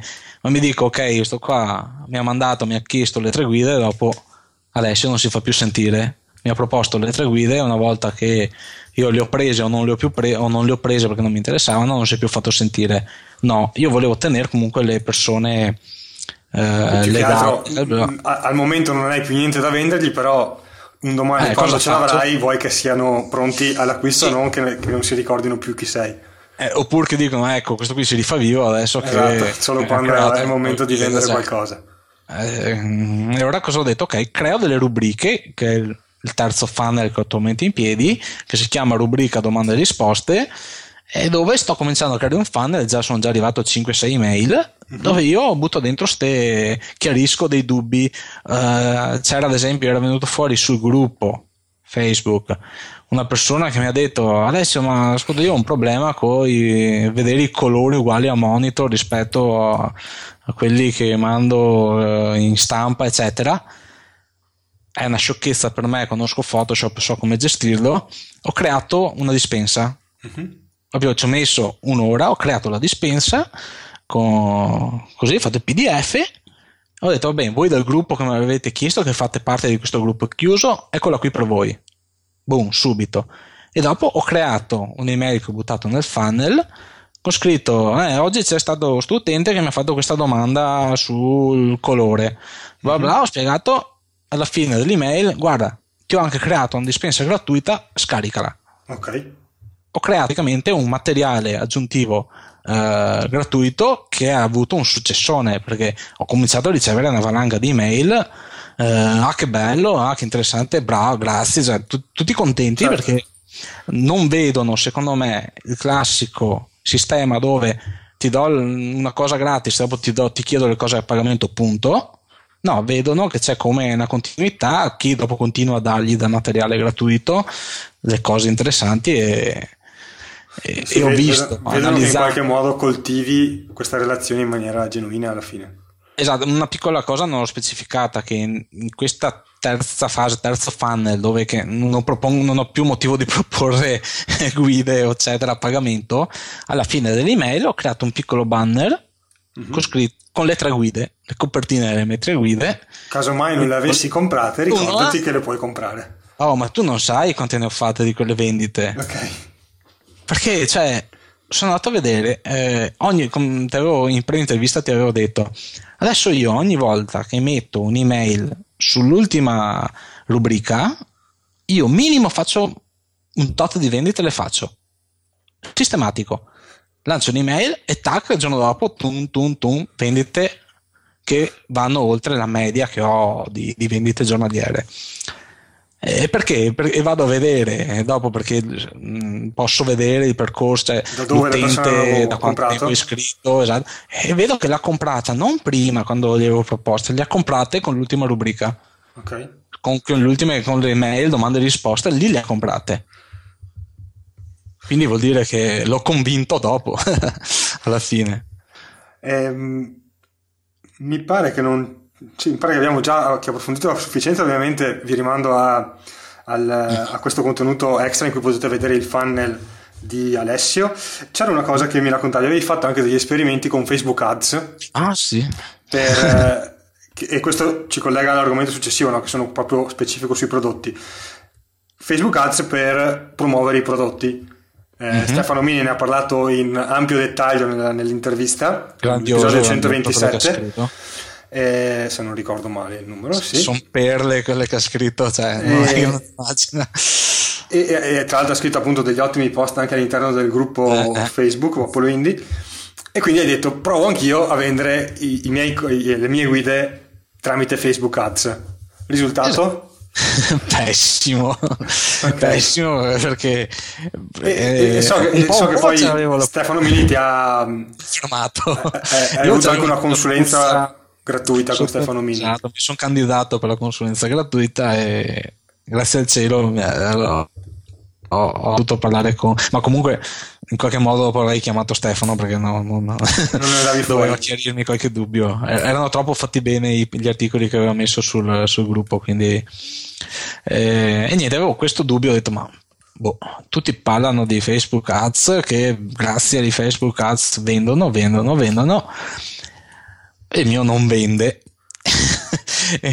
Anzi, prendevo gli insulti, cioè, ti avevo detto perché eh, stranamente è una brutta abitudine che se voi andate a vedere i post sponsorizzati, che sia il mio che sia di un'altra persona che sponsorizza, e guardate i commenti, quasi tutti i commenti sono negativi.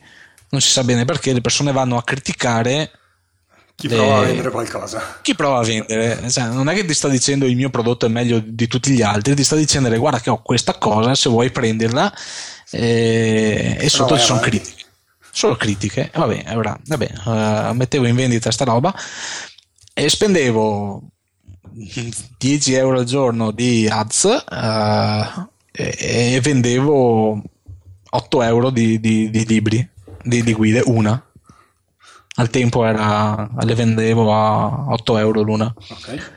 E niente, cioè, se facciamo due conti, 10 euro al giorno e ne prendevo 8, eh, sono fregato in partenza. Cioè, certo. Andavo in perdita, no? non in guadagno. E mi conveniva non farla proprio, ne guadagnavo di più. E dopo lì ho avuto la consulenza e ho capito che per prodotti a basso costo non è che poi valga così tanto la pena eh, creare una, un, spendere soldi per un ads.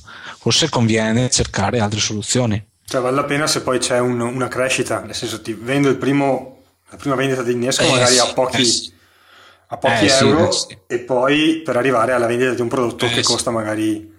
Oppure hai strutturato, che ne so, hai strutturato la pagina di vendita dove gli fai dei, degli upsell, allora lì magari sì, ok, glielo propongo come 8 euro, però dopo quando mi fa l'acquisto mi compra la guida da 40 perché lo convinco. Eh, ok, allora magari ci può stare. Io non avevo questa struttura. Ok. Quindi, quindi eh, per me era fallimentare. Quindi? E, e, quindi ho investito molto di più nella mailing list, ne, sì, nella mailing list e, e ho lasciato assolutamente perdere gli ads come proposta di vendita dei prodotti e ho cambiato totalmente eh, metodo ho detto faccio sì gli ads, continuo a, fare pubblicità, ma solo per promuovere i miei articoli, ovvero ho scritto l'articolo sulla street photography e ho fatto un ads dove mirata eh, dove viene fuori il mio, il mio post di, di, Facebook sponsorizzato che le persone non è che vanno lì che trovano compra la guida ma no vuoi sapere, vuoi avere dei consigli per fare street photography, leggi l'articolo che ho scritto nel blog. Loro vanno e lì vengono convinti all'iscrizione alla mailing list eh, e quello è il mio processo. E, e lì sto ottenendo buoni risultati perché il, il, costo per conversione è ridicolo. Sono arrivato addirittura a a 2-3 centesimi a conversione. Cioè. Okay. Spendo pochissimo e ho tantissime persone che alla fine vanno a leggere il mio articolo e tante persone che si iscrivono. Ok. Quindi sì, appunto cambia un po' il, il focus. È interessante, esatto. di solito non, non, ho visto proposto spesso questo Guarda, approccio. Stesso target di persone, stes- uguale, se proponevo il, la, l'acquisto della guida, eh, le conversioni mi costavano un disastro. Mm-hmm. 15-20 centesimi a, a conversione esagerato e invece propor- non proporre una vendita ma proporre di un contenuto di leggere un, uh, un qualcosa un, un argomento e allora lì sì la gente più volentieri ci va a cliccare. Ho anche il dubbio che magari adesso non so come funzioni Facebook, che magari i concorrenti vanno apposta a cliccare sul, sul mio sponsorizza per, per, per, abbattere, per farti aumentare i costi e per abbattere. Ah, sì. sì, mi... Ascolta, ehm, allora abbiamo già introdotto il fatto che i tuoi prodotti sono tutti a basso prezzo. Uh, sì, intanto sì erano a basso costo, adesso secondo me sono diventati. Eh, erano a basso costo, cosa intendevi? 8, sugli 8 euro? Allora, vendevo, vendevo due guide a um, 8 euro uh-huh. E una a 19 e facevo un certo tipo di, di, di fatturato. A un certo punto, um, dal primo... di fatturato vuol dire che tra appunto quando hai impostato tutto, quindi questa, questa sì, macchina sì. ha cominciato a funzionare a pieno regime. Sì, e parliamo, mi dicevi, da ottobre? Sì, sì, sì, esatto. Okay. Ottobre 2015 esatto. avevi ottobre... una media di 2000 euro al Esatto, mese. lì proprio ho cominciato, potrei guardare le statistiche, vedo proprio che da inizio ottobre, TAF 2700, 2004, 2005, così, okay. eh, c'è stato proprio un picco Avevo, ah sì, non avevo detto che i tre funnel che ho creato, eh, i due, prima erano due, il terzo si è creato ultimamente, i due fan iniziali li ho buttati giù in una settimana, credo. Ho lavorato come un pazzo. Ho, ho, io mi ero messo via tutti degli articoli brevi già scritti, me li ero tutti archiviati su, su Evernote. Ah. E... Vai, vai. Dimmi. No, c'è una cosa importante creato... che abbiamo saltato, poi la riprendo, dimmi pure. E niente, avevo, avevo tutti, ho, ho creato questi due, due, due funnel eh, iniziali e da lì proprio c'è stato, sono entrati a regime a ottobre e da lì da ottobre ho visto anche il picco di vendite. Um, sì, è cominciato il trend positivo di vendite, è quello che mi ha fatto capire, ok, qui siamo sulla strada giusta, adesso certo. pro- sto proprio tirando su i, i, risultati dei mesi passati che ho lavorato come un mulo da, a mettere insieme alla notte, tanto che dopo, non l'abbiamo detto forse, che nel corso del 2015 sono passato da tempo pieno a part time. Eh, era questa la cosa che abbiamo, saltato in, eh. che abbiamo lasciato indietro. A che punto ah, è che, hai, che sei passato a part time? Sono passato a part time ad il primo aprile, che penso, sembra quasi uno scherzo, un pisce d'aprile. Il primo aprile 2015 sono. Come, passato, come hai fatto? Eh, l'ho chiesto. Okay. Ho visto uno mi dice come, come fai? Eh, l'ho chiesto. E, e, secondo me è una cosa interessante è, avevi... è estremamente vantaggioso per, per, per, per, il datore di lavoro, per l'imprenditore. Non avevi remore sì. nel momento in cui hai chiesto eh, il part-time? Madonna, tantissime, tantissime. Io sono tipo? Tipo una paura immensa, cioè eh, una cosa, una cosa che conosci eh, ti dà sicurezza, eh, una cosa che non conosci fa paura.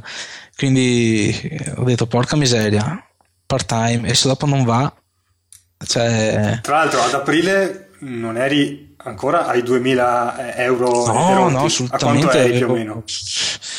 Avrò fatto 500 Okay. euro.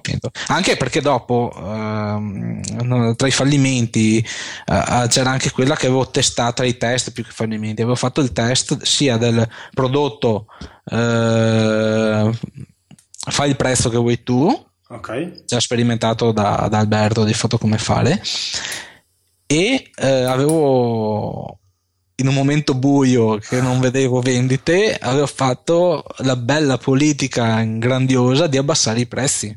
Ok.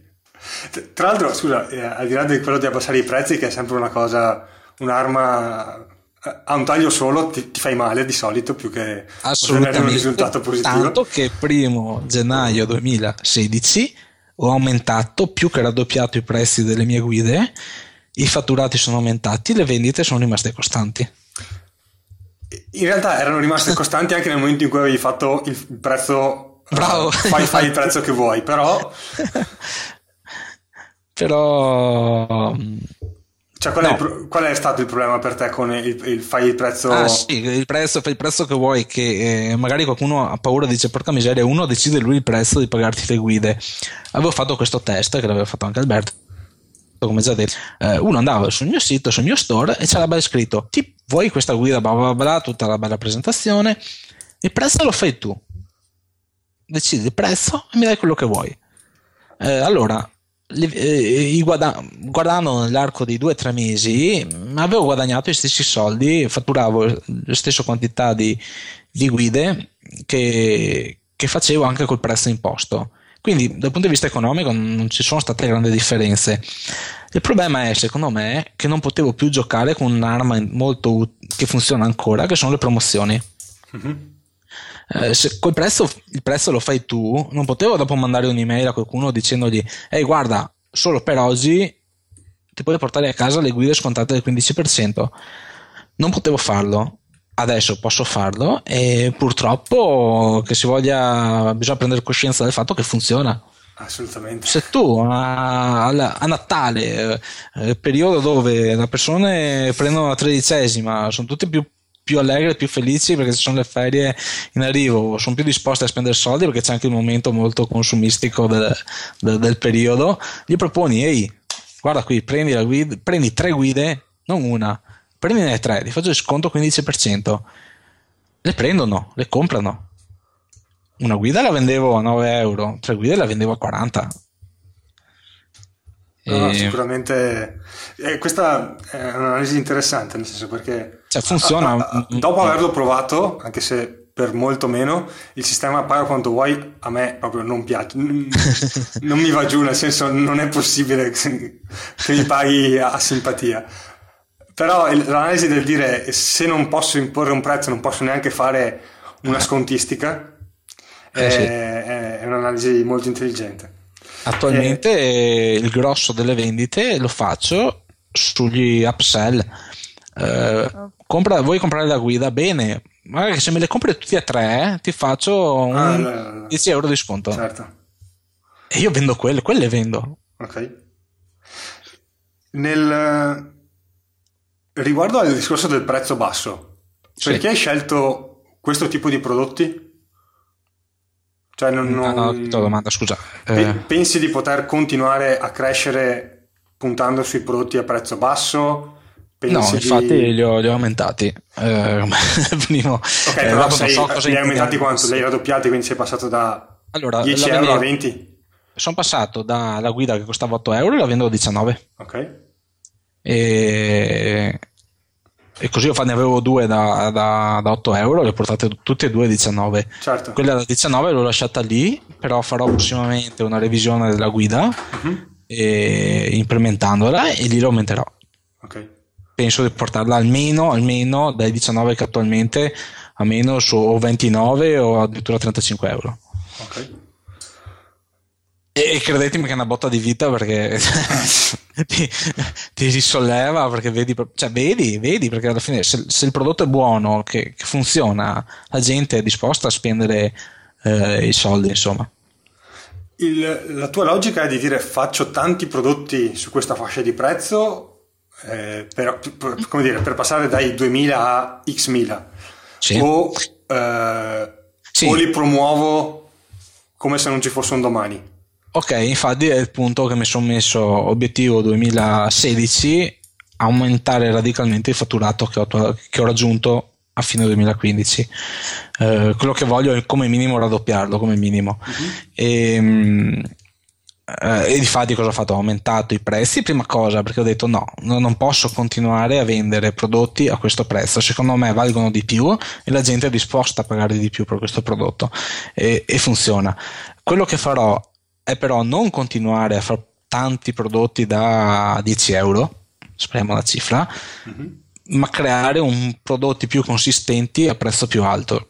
Secondo me quello funziona. Uh, dammi qualche numero perché sennò resta un po' vago per gli ascoltatori. Uh, numeri di fatturati o di... No, no, cioè un prodotto, tipo, cioè dire sto creando un prodotto a prezzo più alto, cosa intendo? 50 allora, euro, 100? Eh... No, no, adesso le guide ce le ho a 19 euro, che sarà il prezzo base di partenza. La guida più economica sarà 19 euro. Bene, eh, ne farò altre due in programma per quest'anno che saranno su quella fascia di prezzo. Eh, dopodiché comincerò con dei prodotti che sono dei videocorsi un po' più consistenti e quindi lì penso di andare su sui prezzi tipo 119-120 euro. Okay. Eh, e quindi si passa, si aggiunge uno 0 e 19 euro di, di, un prodotto normale, no, appunto a, a qualcosa di più eh, farne meno, magari ne farò uno, realizzerò delle guide, delle cose con dei video, eccetera, eh, magari anche definendo delle de, de, degli incontri, se le connessioni internet funzionano meglio, eh, private, delle consulenze un po' più tu per tu con gli utenti, perché mi vengono richieste parecchio, mm-hmm. Eh, però a pagamento, cioè vuoi il certo. servizio, paghi. E, ehm, insomma, l'idea è quello di eh, non vendere tanto a poco, ma cercare di vendere quello che continua a vendere però a prezzi più, più alti. Più alti. Ecco. Non, non, non, credo tanto onestamente nella promozione. Forse quando avrò un prodotto che venderò a 120 euro, allora lì magari farò nuovamente una sperimentazione con Facebook Ads, ad esempio. Certo. Per vedere se la conversione versione, anche se faccio, se spendo eh, 50 euro di, al giorno di ads, però quando faccio uno o due vendite sono a posto, cioè ho più che, che ampiamente recuperato. Riguardo al video corso so che stai già lavorando per crearne uno. Non so Scusa, vuoi... ho perso una parola iniziale riguardo. Riguardo al video corso, al corso online sì. più strutturato, più grande e più costoso, so sì. che ne stai già lavorando per crearne sì. uno. Non esatto. so se esatto. vuoi dire il numero, non vorrei mai che magari ti alterasse no, le statistiche, poi magari qualcuno già... viene a iscriversi solo per vedere cosa stai facendo. Allora, possiamo dirlo tranquillamente, tanto che regola fondamentale, adesso chi accede al sito che è eh, www.corsodifotografiaonline.com eh, già c'è quello per iscriversi alla mailing list, rimani aggiornato che prossimamente pubblicherò, eh, renderò pubblica la, la guida online con dei contenuti che saranno dei video ovviamente, i pre-classici, primi 3-4 video okay. gratuiti. Lì stai seguendo un po' il, il, modello che avevo visto usare da Marco Ronco. E, Marco Ronco, e, grande Marco, che proponi... infatti non lo sanno, è, è praticamente un, siamo con, concittadini, tramite, pensa a te, sono venuto a saperlo tramite eh, Robin Good. Ok. Sì, perché lui ha fatto, ha fatto dei, dei, dei, lavori assieme a certo. Marco Ronco. Sì, sì, sì. E, e, sentivo uh, Robin Hood e, e su queste video conferenze, qualcosa video che facevano online e Marco e sentivo l'accento. Sì. Cavolo, Marco, è un accento non veneto, è, è sandonatese sì, quell'accento, proprio della mia, della mia città Cosa ho fatto? Prima cosa gli ho mandato un'email. Eh, mi ha detto ah, che abito qui a due passi. Vabbè, strane storie della vita. Vabbè, ehm, allora... io ho, fatto un, ho, fatto un, ho, acquistato un prodotto di, di Marco, di Marco Rocco, che posiziona molto su motori di ricerca. E ho visto come è strutturato e tutto. Io avevo già in mente di fare dei video. Ho visto che il suo format è, secondo me, straordinario, funzionale. E ho basato il mio format e non c'è tanto da nascondere, è praticamente uguale al suo. Ovviamente su un argomento diverso, Totalmente qualcuno si, mi sono son, son permesso di fare questo per due cose. Primo perché sono due argomenti totalmente diversi. Quindi magari qualcuno viene a dirmi eh sì, ma così fai concorrenza. No. Dubito. Due, due robe che non, non c'entrano nulla l'uno con l'altro. Seconda cosa perché il mio era il template così, era già uno dei template inclusi nel, nello strumento che ho utilizzato per creare il corso uh, di fotografia online. Esatto, quindi cioè... Ok. E mi pare che non ci sia altro da approfondire. Una cosa che mi chiedevano era, secondo te, eh, intanto tu fai ancora il fotografo oltre a uh, fare il dipendente part time fino per, per, alcuni mesi ancora mi pare di capire e, e fotografia non ne fai più su commissione? Vado? Allora io dal, sta, dal primo di gennaio 2016 eh, mi sono trasformato come attività Okay. Sono passato da libero professionista a tutti gli effetti imprenditore di ditta individuale, però per prodotto di commercio online. Okay. Eh, questo comporta, ho dovuto fare delle scelte. Da una parte mi comporta il fatto che io non posso tecnicamente più fare il fotografo. Okay. Perché dovrei essere un professionista o avere due attività staccate. Il fatto è che a me piace la fotografia, sono son fotografo, son... però i miei guadagni non erano facendo fotografia, ma insegnando fotografia. Quindi per me non aveva più senso, ho fatto una scelta, non aveva più senso mantenere in piedi l'attività di libero professionista, che per carità nulla mi vietava di vendere guide e fare corsi online come libero professionista. Il problema era dal punto di vista contabile, perché dovevo emettere fattura per ogni vendita, facendomi dare nome, cognome, indirizzo, codice fiscale del cliente, se era italiano una cosa, se era estero dovevo fare l'intrastat estero e per chi ne sa qualcosa di, di tributaria e fiscale, il professionista non rientra sul nuovo regime semplificato per l'intrastat, quindi che è il MOS, quindi ero è un casino. casino sì, sì. Eh, no, no, la, se voglio vendere online i miei prodotti in modo semplice, devo, devo cambiare la mia attività. E sono passato come imprenditore di ditta individuale. La prima regola è non, comp- ma non complicarsi la vita. Bravissimo, guarda, con quello che dici tu su questo punto lo dici spesso e lo condivido appieno. Mai complicarsi la vita, è la peggio cosa che si può fare. E quindi ho dovuto fare una scelta, ho detto, va bene, ok. Eh, faccio, ma adesso sono imprenditore, la mia attività è vendita di prodotti online, sempre attinenti alla fotografia e mi sta bene, sono competente in fotografia, quindi parlerò di fotografia. Ehm, faccio fotografia ancora, certo non lo farò più a pagamento, però lo farò solamente per Passione. gusto personale. Okay. Che è una roba straordinaria secondo me. No, la domanda era collegata più al, quindi alla tua esperienza precedente come libero professionista fotografo. Sì tu hai usato on- l'online per promuovere eh, queste tue competenze come eh, di, di, formazione, ma mh, mm, mi spiegava Alberto sì. che buona parte del, del, business di un fotografo è organizzare questi work, non per tutti magari no, per sì, molti sì. è organizzare questi workshop fotografici. Lo dice spesso, lo dice spesso Alberto, e... tutti fanno workshop. E, ehm, e, in generale poi c'è l'altra cosa, no? quella di fare servizi fotografici per privati. Sì, esatto. Secondo te era possibile usare l'online per promuovere questo tipo di attività? Quindi se io sono un fotografo, sì, non me ne frega niente di fare queste guide. Sì. Eh, ci sono già Alberto con foto come fare e Alessio con tecnica fotografica, sono già bravi loro, che lo facciano loro. Io voglio promuovere la mia attività come fotografo puro. Potevano, potrebbero usare con successo in Italia L'online? Allora, secondo me sì, c'è solo una cosa da tenere in considerazione. Eh, che viene spiegata nel, in un libro che ho letto, che hai letto anche tu, cos'è? La, la mente di... no, come si chiama? Oddio, adesso... Mente, I segreti della mente milionaria. Bravo, esattamente, questo, questa guida qui. Che fa proprio un esempio pratico che io ho sposato l'ho letto a dicembre, fatalità, e per quello che mi ha fatto dire, ok, gennaio si cambia okay si cambia posizione fiscale. Quindi te, te, te, l'ha consigliata anche a te, Daniele eh. Virgillito. Si guarda, gli do, gli do un bacio se lo vedo. Okay.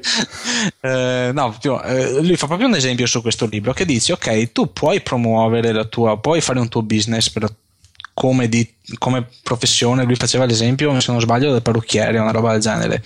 Okay. Però sei limitato al numero di persone che puoi gestire. Certo. Quindi tu costi 100 euro al giorno, eh, puoi fare eh, 5 persone al giorno, puoi fare servizi per 5, cioè, prendi 500 euro al giorno. È un limite, che sono tanti comunque. Un fotografo professionista magari gestisse, riuscisse a, aver, eh, a fare 5 lavori al giorno. Sì, sì, comunque hai un, hai un, limite legato a... un limite fisico, cioè tu riesci a stare dietro fino a un certo punto, dopodiché, e soprattutto, vuoi andare in vacanza, tu non guadagni quando vai in vacanza. Certo. Eh, domani ti fai male, prendi l'influenza, non puoi andare a fare i servizi fotografici, no, no, no, non prendi niente. Eh, sì, sì, no, c'è questo limite fisico che sì, cioè, c'è un limite invalicabile quello lì è un limite invalicabile. Secondo me e dopo beh, eh, nella fotografia conta molto la, la, la, la bravura e sapersi diversificare.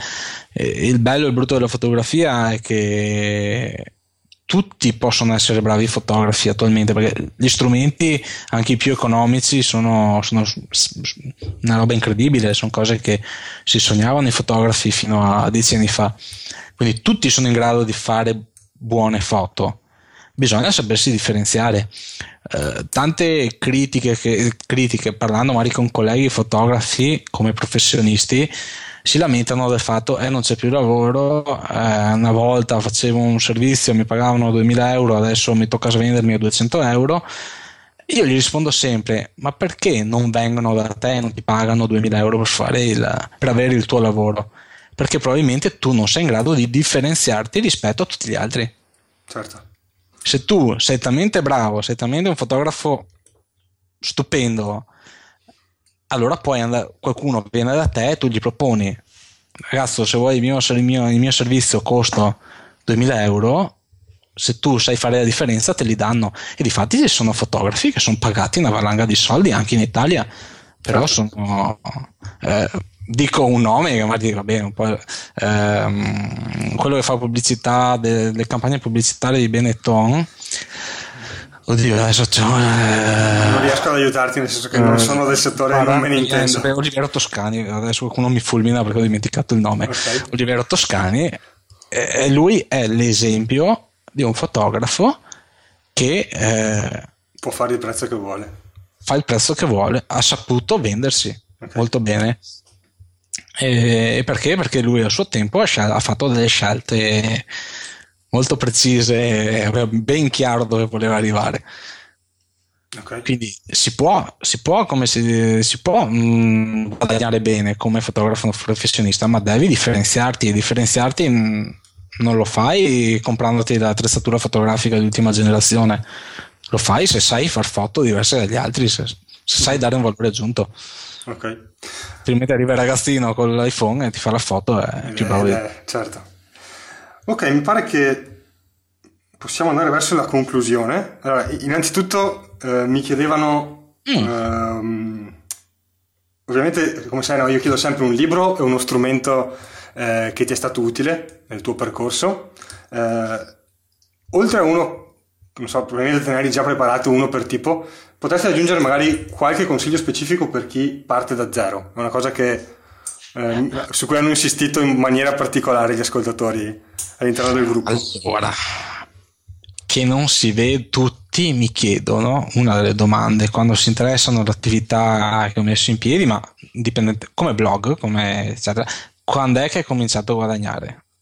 Eh, tutti vorrebbero poter guadagnare da subito eh, l'abbiamo visto qui parlando che io ho, mi, mi sono rotto parecchio per, mm, possiamo dire, posso fare una linea temporale per un anno perché il blog tecnicamente, tecnica fotografica è partito a, a inizio 2015, l'avevo, l'avevo, creato, registrato il dominio a dicembre 2014, quindi è andato a regime da gennaio. E, e ho lavorato un bel anno spaccandomi parecchio prima sì, di cominciare. Un anno è comunque ottimistico, nel senso che in realtà tu ci eh, lavoravi sì, già da due anni prima. Esatto, sì, infatti, dopo io avevo già. Quindi molte non è che sei partito a inizio 2015 da zero. Eh, esatto, eh, sì, no, no, sì, che discorso. Installato WordPress e, Via, dopo per carità, ci sono anche tutte le com- competenze che dopo nel tempo vi sapevo già usare WordPress, quindi un paio di cosette c'erano.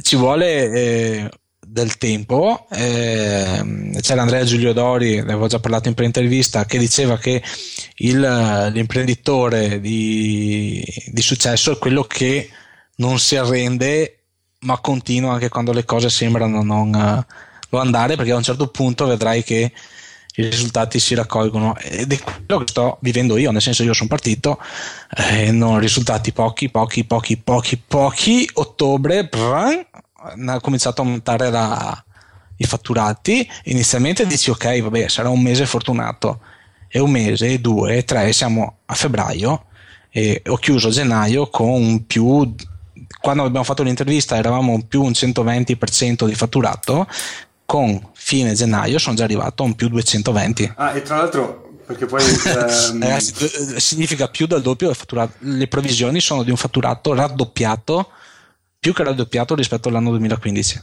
no tra l'altro eh, è giusto specificarlo no? perché poi avendoli, mm-hmm. avendo educato bene l'audience di Italian Indie poi sono anche sì. molto puntigliosi giustamente sì.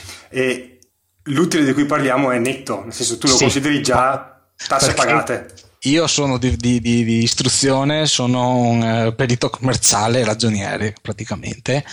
E come lavoro impiegatizio lavoro in amministrazione, quindi sono abituato a ragionare non sì, eh, ho, fa, ho, guadagnato 10.000 euro, sì, hai 10.000, togli l'IVA e, e togli un po' di tasse, no. Io ragiono e dico ok, tolta l'IVA, tolto le tasse, va bene, per quanto si possano programmare le, le tasse perché vanno anche in percentuale, eccetera. Voglio parlare su sostanze, soldi che mi rimangono realmente in mano alla fine. Certo.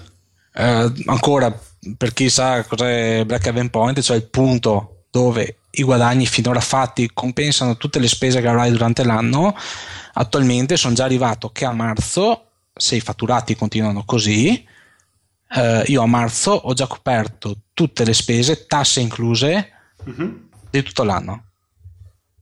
Ok. Commercialista, inserzioni ai Facebook, già, già messa a budget, eh, costo per servizi professionali che mi farò, formazione, ho già buttato dentro tutto quanto. Figo. Ehm... Parli libri o applicazioni prima?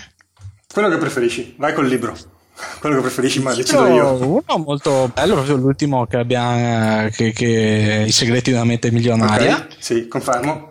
L'ho visto, eh. l'ho visto denigrato in realtà da qualcuno, secondo me rimane un bel libro che ti dà una bella, Daniele una bella formazione iniziale. Sulla sua intervista Daniele diceva mi ha dato due o tre concetti che mi hanno completamente stravolto, mi hanno cambiato il punto di vista ed è vero. Ed è vero. Sì, sì, sì. No, non è cioè, che, che, tu lo leggi è tutta una, una, roba straordinaria, però ti dà qui le due o tre cose che sono, sono micidiali. E, e, vale così in tutto. Uh, secondo me, tutti i libri che, legge, che vengono letti, eccetera, non è che tutti sono dei, guidi, dei, dei libri straordinari, ma magari ognuno ti dà quel tassello che ti serve per... Eh, ti, ti domando una cosa riguardo a questo libro, no? perché eh. me l'hanno evidenziata... Eh, di, beh, Daniele e forse anche Giacomo eh, Freddi, sì. che sono entrambi nel, nel sì, mio sì. mastermind. E invece, abbiamo, tutti e due l'hanno letto e avevano apprezzato il fatto che um, ti riconcilia con l'idea che guadagnare è giusto, è sano e, e non c'è niente vero, di male. Vero, vero, vero, e... vero, vero. Tu ti sei mai trovato a, dover, a doverti convincere di dire, caspita, sto hai vendendo fatto... questa cosa a delle persone, non sto facendo niente di male, o, o, o non hai mai avuto questi problemi? O ti sei no, sentito ogni tanto in colpa domanda, per dire, fatto, sto provando a vendere qualcosa? Fatto una domanda bellissima perché io personalmente abituato, non ho una famiglia di imprenditori, abituato a farmi le 8 ore al giorno e dopo aver lavorato per un mese 8 ore al giorno hai diritto, ti sei guadagnato lo stipendio, prendere più del doppio vendendo libri online, vendendo guide online, eh, sono rimasto un attimino che, che, ti chiedi, almeno io sono fatto così, ho detto, ma è giusto? Cioè, eh, sembra quasi boh, di, di, di, di, rubare o di, o, o di, sfruttare le persone. Dico, porca miseria, ma sto forse eh, sfruttando, sto, sto, vendendo fuffa e no, dopo leggendo questo libro ho detto no, è una roba assolutamente normale. Io ho prodotto, ho prodotto, un contenuto utile, è servito alle persone, come io ho acquistato dei libri e li ho trovati utili, anche queste persone che acquistano le mie guide probabilmente trovano qualcosa di utile in queste, quindi è giusto anche che mi ripaghino per, per quello che io gli ho dato. Ok, sì, sì, sì. No, Quindi comincio, oh, oh, sono pienamente adesso molto più serenamente, cioè, eh, cioè sono, sono, cose che mi sono guadagnato e, e guai a chi, a chi, mi fa qualche osservazione a riguardo, insomma. Certo. E, e riguardo invece alle, allo strumento utile? Per, eh, strumento... ne avevamo citati alcuni, WordPress, MailChimp, Active sì. Sì. A parte allora, vabbè, ok, le, le strumenti per la, posta, per la gestione dei mailing list, qualsiasi usate, usatelo, però cioè, va bene qualsiasi tipo, secondo me. Di strumento che personalmente trovo straordinario è Dropbox. Ah, ok.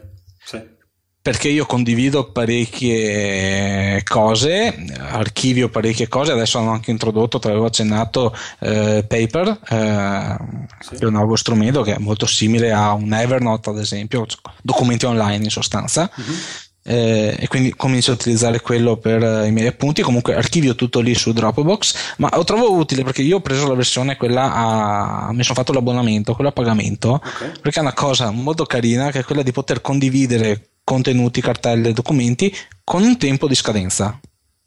Ah, Quindi okay. io che vendo guide, che vendo guide, ho tantissime persone che si collegano con l'iPad e il sistema di vendita che utilizzo adesso magari eh, scaricano i file zip e con l'iPad non si apre, non riescono, insomma si trovano un po' in difficoltà e la prima cosa che fanno mi mandano un'email mi dicono eh, ho comprato, ho pagato però non riesco a leggere la guida perché boh Mm-hmm. La prima cosa che secondo me devi fare è risolvere il problema all'utente. L'utente ha pagato, è giusto che abbia il prodotto. Certo. Quindi io trovo straordinario Dropbox, ho già la sua cartella con le mie eh, le guide, quelli materiali a pagamento, anche quelli gratuiti comunque. E, e quando uno mi dice guarda che ho avuto un problema, tac, prendi qua gliela mando col link a scadenza due giorni e già gli scrivo ho il prestampato dell'email. Ah ecco qui da così scusa per il disguido. Eh, questo è il link puoi scarica, scaricare subito il pdf e um, il link è valido due giorni. Ah figo. Quindi e, eh, sì, sì, io, e, e, poi tra l'altro c'è l'effetto anche wow del, del cliente nel senso che caspita neanche il tempo di lamentarmi e lui già ha la ha già risolto il problema. Potevo, potrei aver fatto in altro modo, potrei essere andato dentro sul mio programma che gestisce le vendite, ricreato il link di. Sì, eh, però se sei fuori a cena non riesci a farlo. Esatto, cioè no, no, devi fare una risposta rapida che il cliente clicca e si porta a casa la guida. Il problema era che con quello gratuito tu puoi farlo ugualmente, ma dopo è sicuro, tu ti dimentichi di aver creato questo link. E dopo ti accorgi magari dopo un mese che c'è questa questo link attivo che significa che qualcuno può averlo condiviso eh, anche su un gruppo Facebook. Ah, guardate, c'è questo link, scaricate le guide. Sì, sì, sì, poi non è... Invece con la scadenza automatica un giorno, due giorni, io, a me capita anche di farne 3-4 link al giorno perché faccio parecchie vendite e ti dico purtroppo gli, i device creano parecchi problemi sul download con certo. i prodotti quindi eh, problema qua problema là gli mando l'email, risolve anche per quelli gratuiti mm-hmm. e, e, so che dopo due giorni il link si disattiva da solo e sono tranquillo, sono tranquillo insomma. Certo. E dopo vabbè tutti la grafica Evernote per gli appunti, però lo sto usando sempre meno. Gli editor di testo secondo me sono straordinari. Adesso non so come si pronuncia questo qui che utilizzo io. Uh, Ulysses può essere che si, produ- si pronunci così. Immagino sarà Ulysses, ma eh, bravo, quello lì, quello lì sono io che ho la pronuncia che fa pena. E quello lì è straordinario per, per, comporre i miei articoli perché scrivo scrivo ma puoi anche già formattarli grassetto eh, titoli eccetera insomma. Ok questo è interessante. È interessante perché lo scrivo tutto lì e ha già l'esportazione. Cioè fai espo, copia in HTML ovvero il formato che dopo butti dentro su eh, su, chiama, su, WordPress e è già formattato quindi ha già i titoli già il grassetto fatto il corsivo eh, le, le, citazioni i link. Chiaro. C'è già tutto fatto Ok, come al solito trovate i, le indicazioni ai libri, alle risorse che ha consigliato Alessio. Nel... No, te l'ho detto, ne ho detto uno. Ah, ok, allora vai con gli no, altri. No, quello lì, quello lì, e dopo io ho letto, son che leggo, divoro le autobiografie. Ah, ok, allora siamo Jobs, ehm, uno che deve ancora legge, finire di leggere Donald Trump. Ok. Attualmente che sta lottando per Quale... cioè, politiche. Qu- qual hai letto di Donald Trump? No, l'ho scaricato, devo ancora. Ah, devi ancora. Uh, è, pensa in grande e manda tutti al diavolo. Ok. molto, molto al sodo com'è questo, questo, questo, imprenditore. Non so se hai avuto modo di vedere qualche Ho letto sua... quel libro lì e devo dire che l'ho lasciato a metà. Dai, eh, non lo so, dopo vedrò. No, no, io l'ho Però, visto sempre. mm, E Però sulle biografie assolutamente mi trovi d'accordo. Eh, guarda, ti... sì, dopo non, co- non so nello specifico perché ti ho detto l'ho scaricato, l'ho già comprato e scaricato nel mio lettore, però devo ancora mh, cominciare a leggerlo.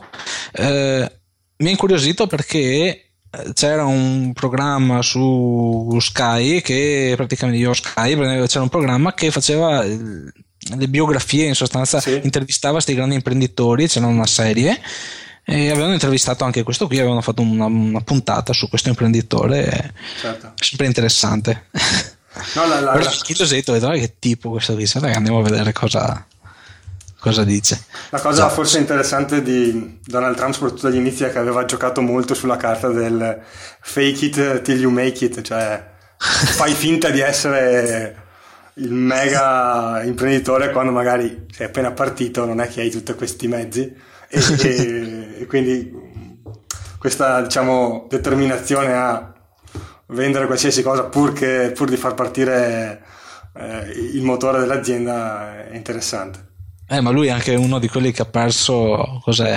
Una valanga di soldi Sì, sì, ha avuto vari momenti in cui ha e perso si tutto e fa- si è non, ha, non ha perso uh, la voglia di, di rialzarsi. Di Sì, sì, rialzarsi. No, beh, ci sono, non so se, se sono troppi questi che adesso ti butto ancora o vuoi Beh. fermarti qui. Uno che non c'entra niente, molto divertente, è sopravvissuto, The Martian, Ah, bellissimo. fatto il libro, l'ho letto credo in due giorni. Sì, sì, è stupendo. coinvolgente, una non c'entra niente, però, però è simpatico Assolutamente. anche quello lì. E vabbè, dopo sono un po' affascinato da- dalla vita di Jobs come, come- come persona, come, come imprenditore. Quale hai letto di biografia? Quella di Isaacson o ne avevi letto un'altra? Quella lì ne ho letta una prima, non ufficiale, che adesso però non ricordo il nome, dovrei andare a sbirciare sulla... era ancora cartacea. Ok. E Cosa vuoi adesso- passi il titolo Sì, sì, sì, del però sta- onestamente è meglio quella di Isaacson? Esatto, sì, sì, tra le due no- non c'è due, perché, eh, tante cose si ripetono, però Certo. secondo me è migliore. E, e dopo c'era un libro che però ehm, non, si trova, non si trova neanche più neanche in forma cartacea, in ebook, neanche a parlarne, che è La tenera arte del guerriero di Daniele Bolelli, che avevi linkato tu, mi sembra che aveva fatto, è un professore lui, cos'è? Oh, l'ho conosciuto, credo sia il, il podcaster italiano con più seguito, però è- Ecco. ha due podcast in, in inglese. Lui Eh, ha fatto un libro, La tenera arte, del guerriero. Provo, provo a contattarlo lo a vedere se c'è modo di recuperare questo, questo libro. se tu hai modo di sentirlo che me ne faccio avere una copia perché io l'ho persa l'ho eh, però mi è qui in mente perché io ho fatto ah sì è una, una cosa che magari nessuno sa ho fatto 20 anni di arti marziali quindi sono Eh, un po' mentalmente una men- sono stato un po' inquadrato come come come vita un po' ok. in questo senso sacrificio eh, te stesso migliorare te stesso e dopo potrai essere migliore per gli altri eccetera via così No, no, eh, è un'ottima occasione così lo, lo ricontatto e vediamo se mi, ha- se mi può dare qualche indicazione su questo libro. non si trova più, non si trova più, forse non lo, non lo stampano più e, e ti dà anche quello lì una, una visione della vita un po' diversa da quella che magari siamo abituati. Ok. Eh, allora, appunto, come dicevo, le- tutte queste indicazioni, eh, Sì. questi riferimenti li trovate nelle note a questa puntata. Eh, l'ho già detto prima, lo ripeto, trovate anche eh, la possibilità di eh, accedere a questo contenuto extra che è lo schema del funnel di Alessio. Ehm, E quindi vi rimando appunto alle, note a questa puntata. Eh, io ho un'ultima domanda, Sì. Alessio. Prima però ti domando se ho saltato qualcosa che era importante menzionare. Stavo guardando anch'io, ma mi pare che tutto quello che dovevamo.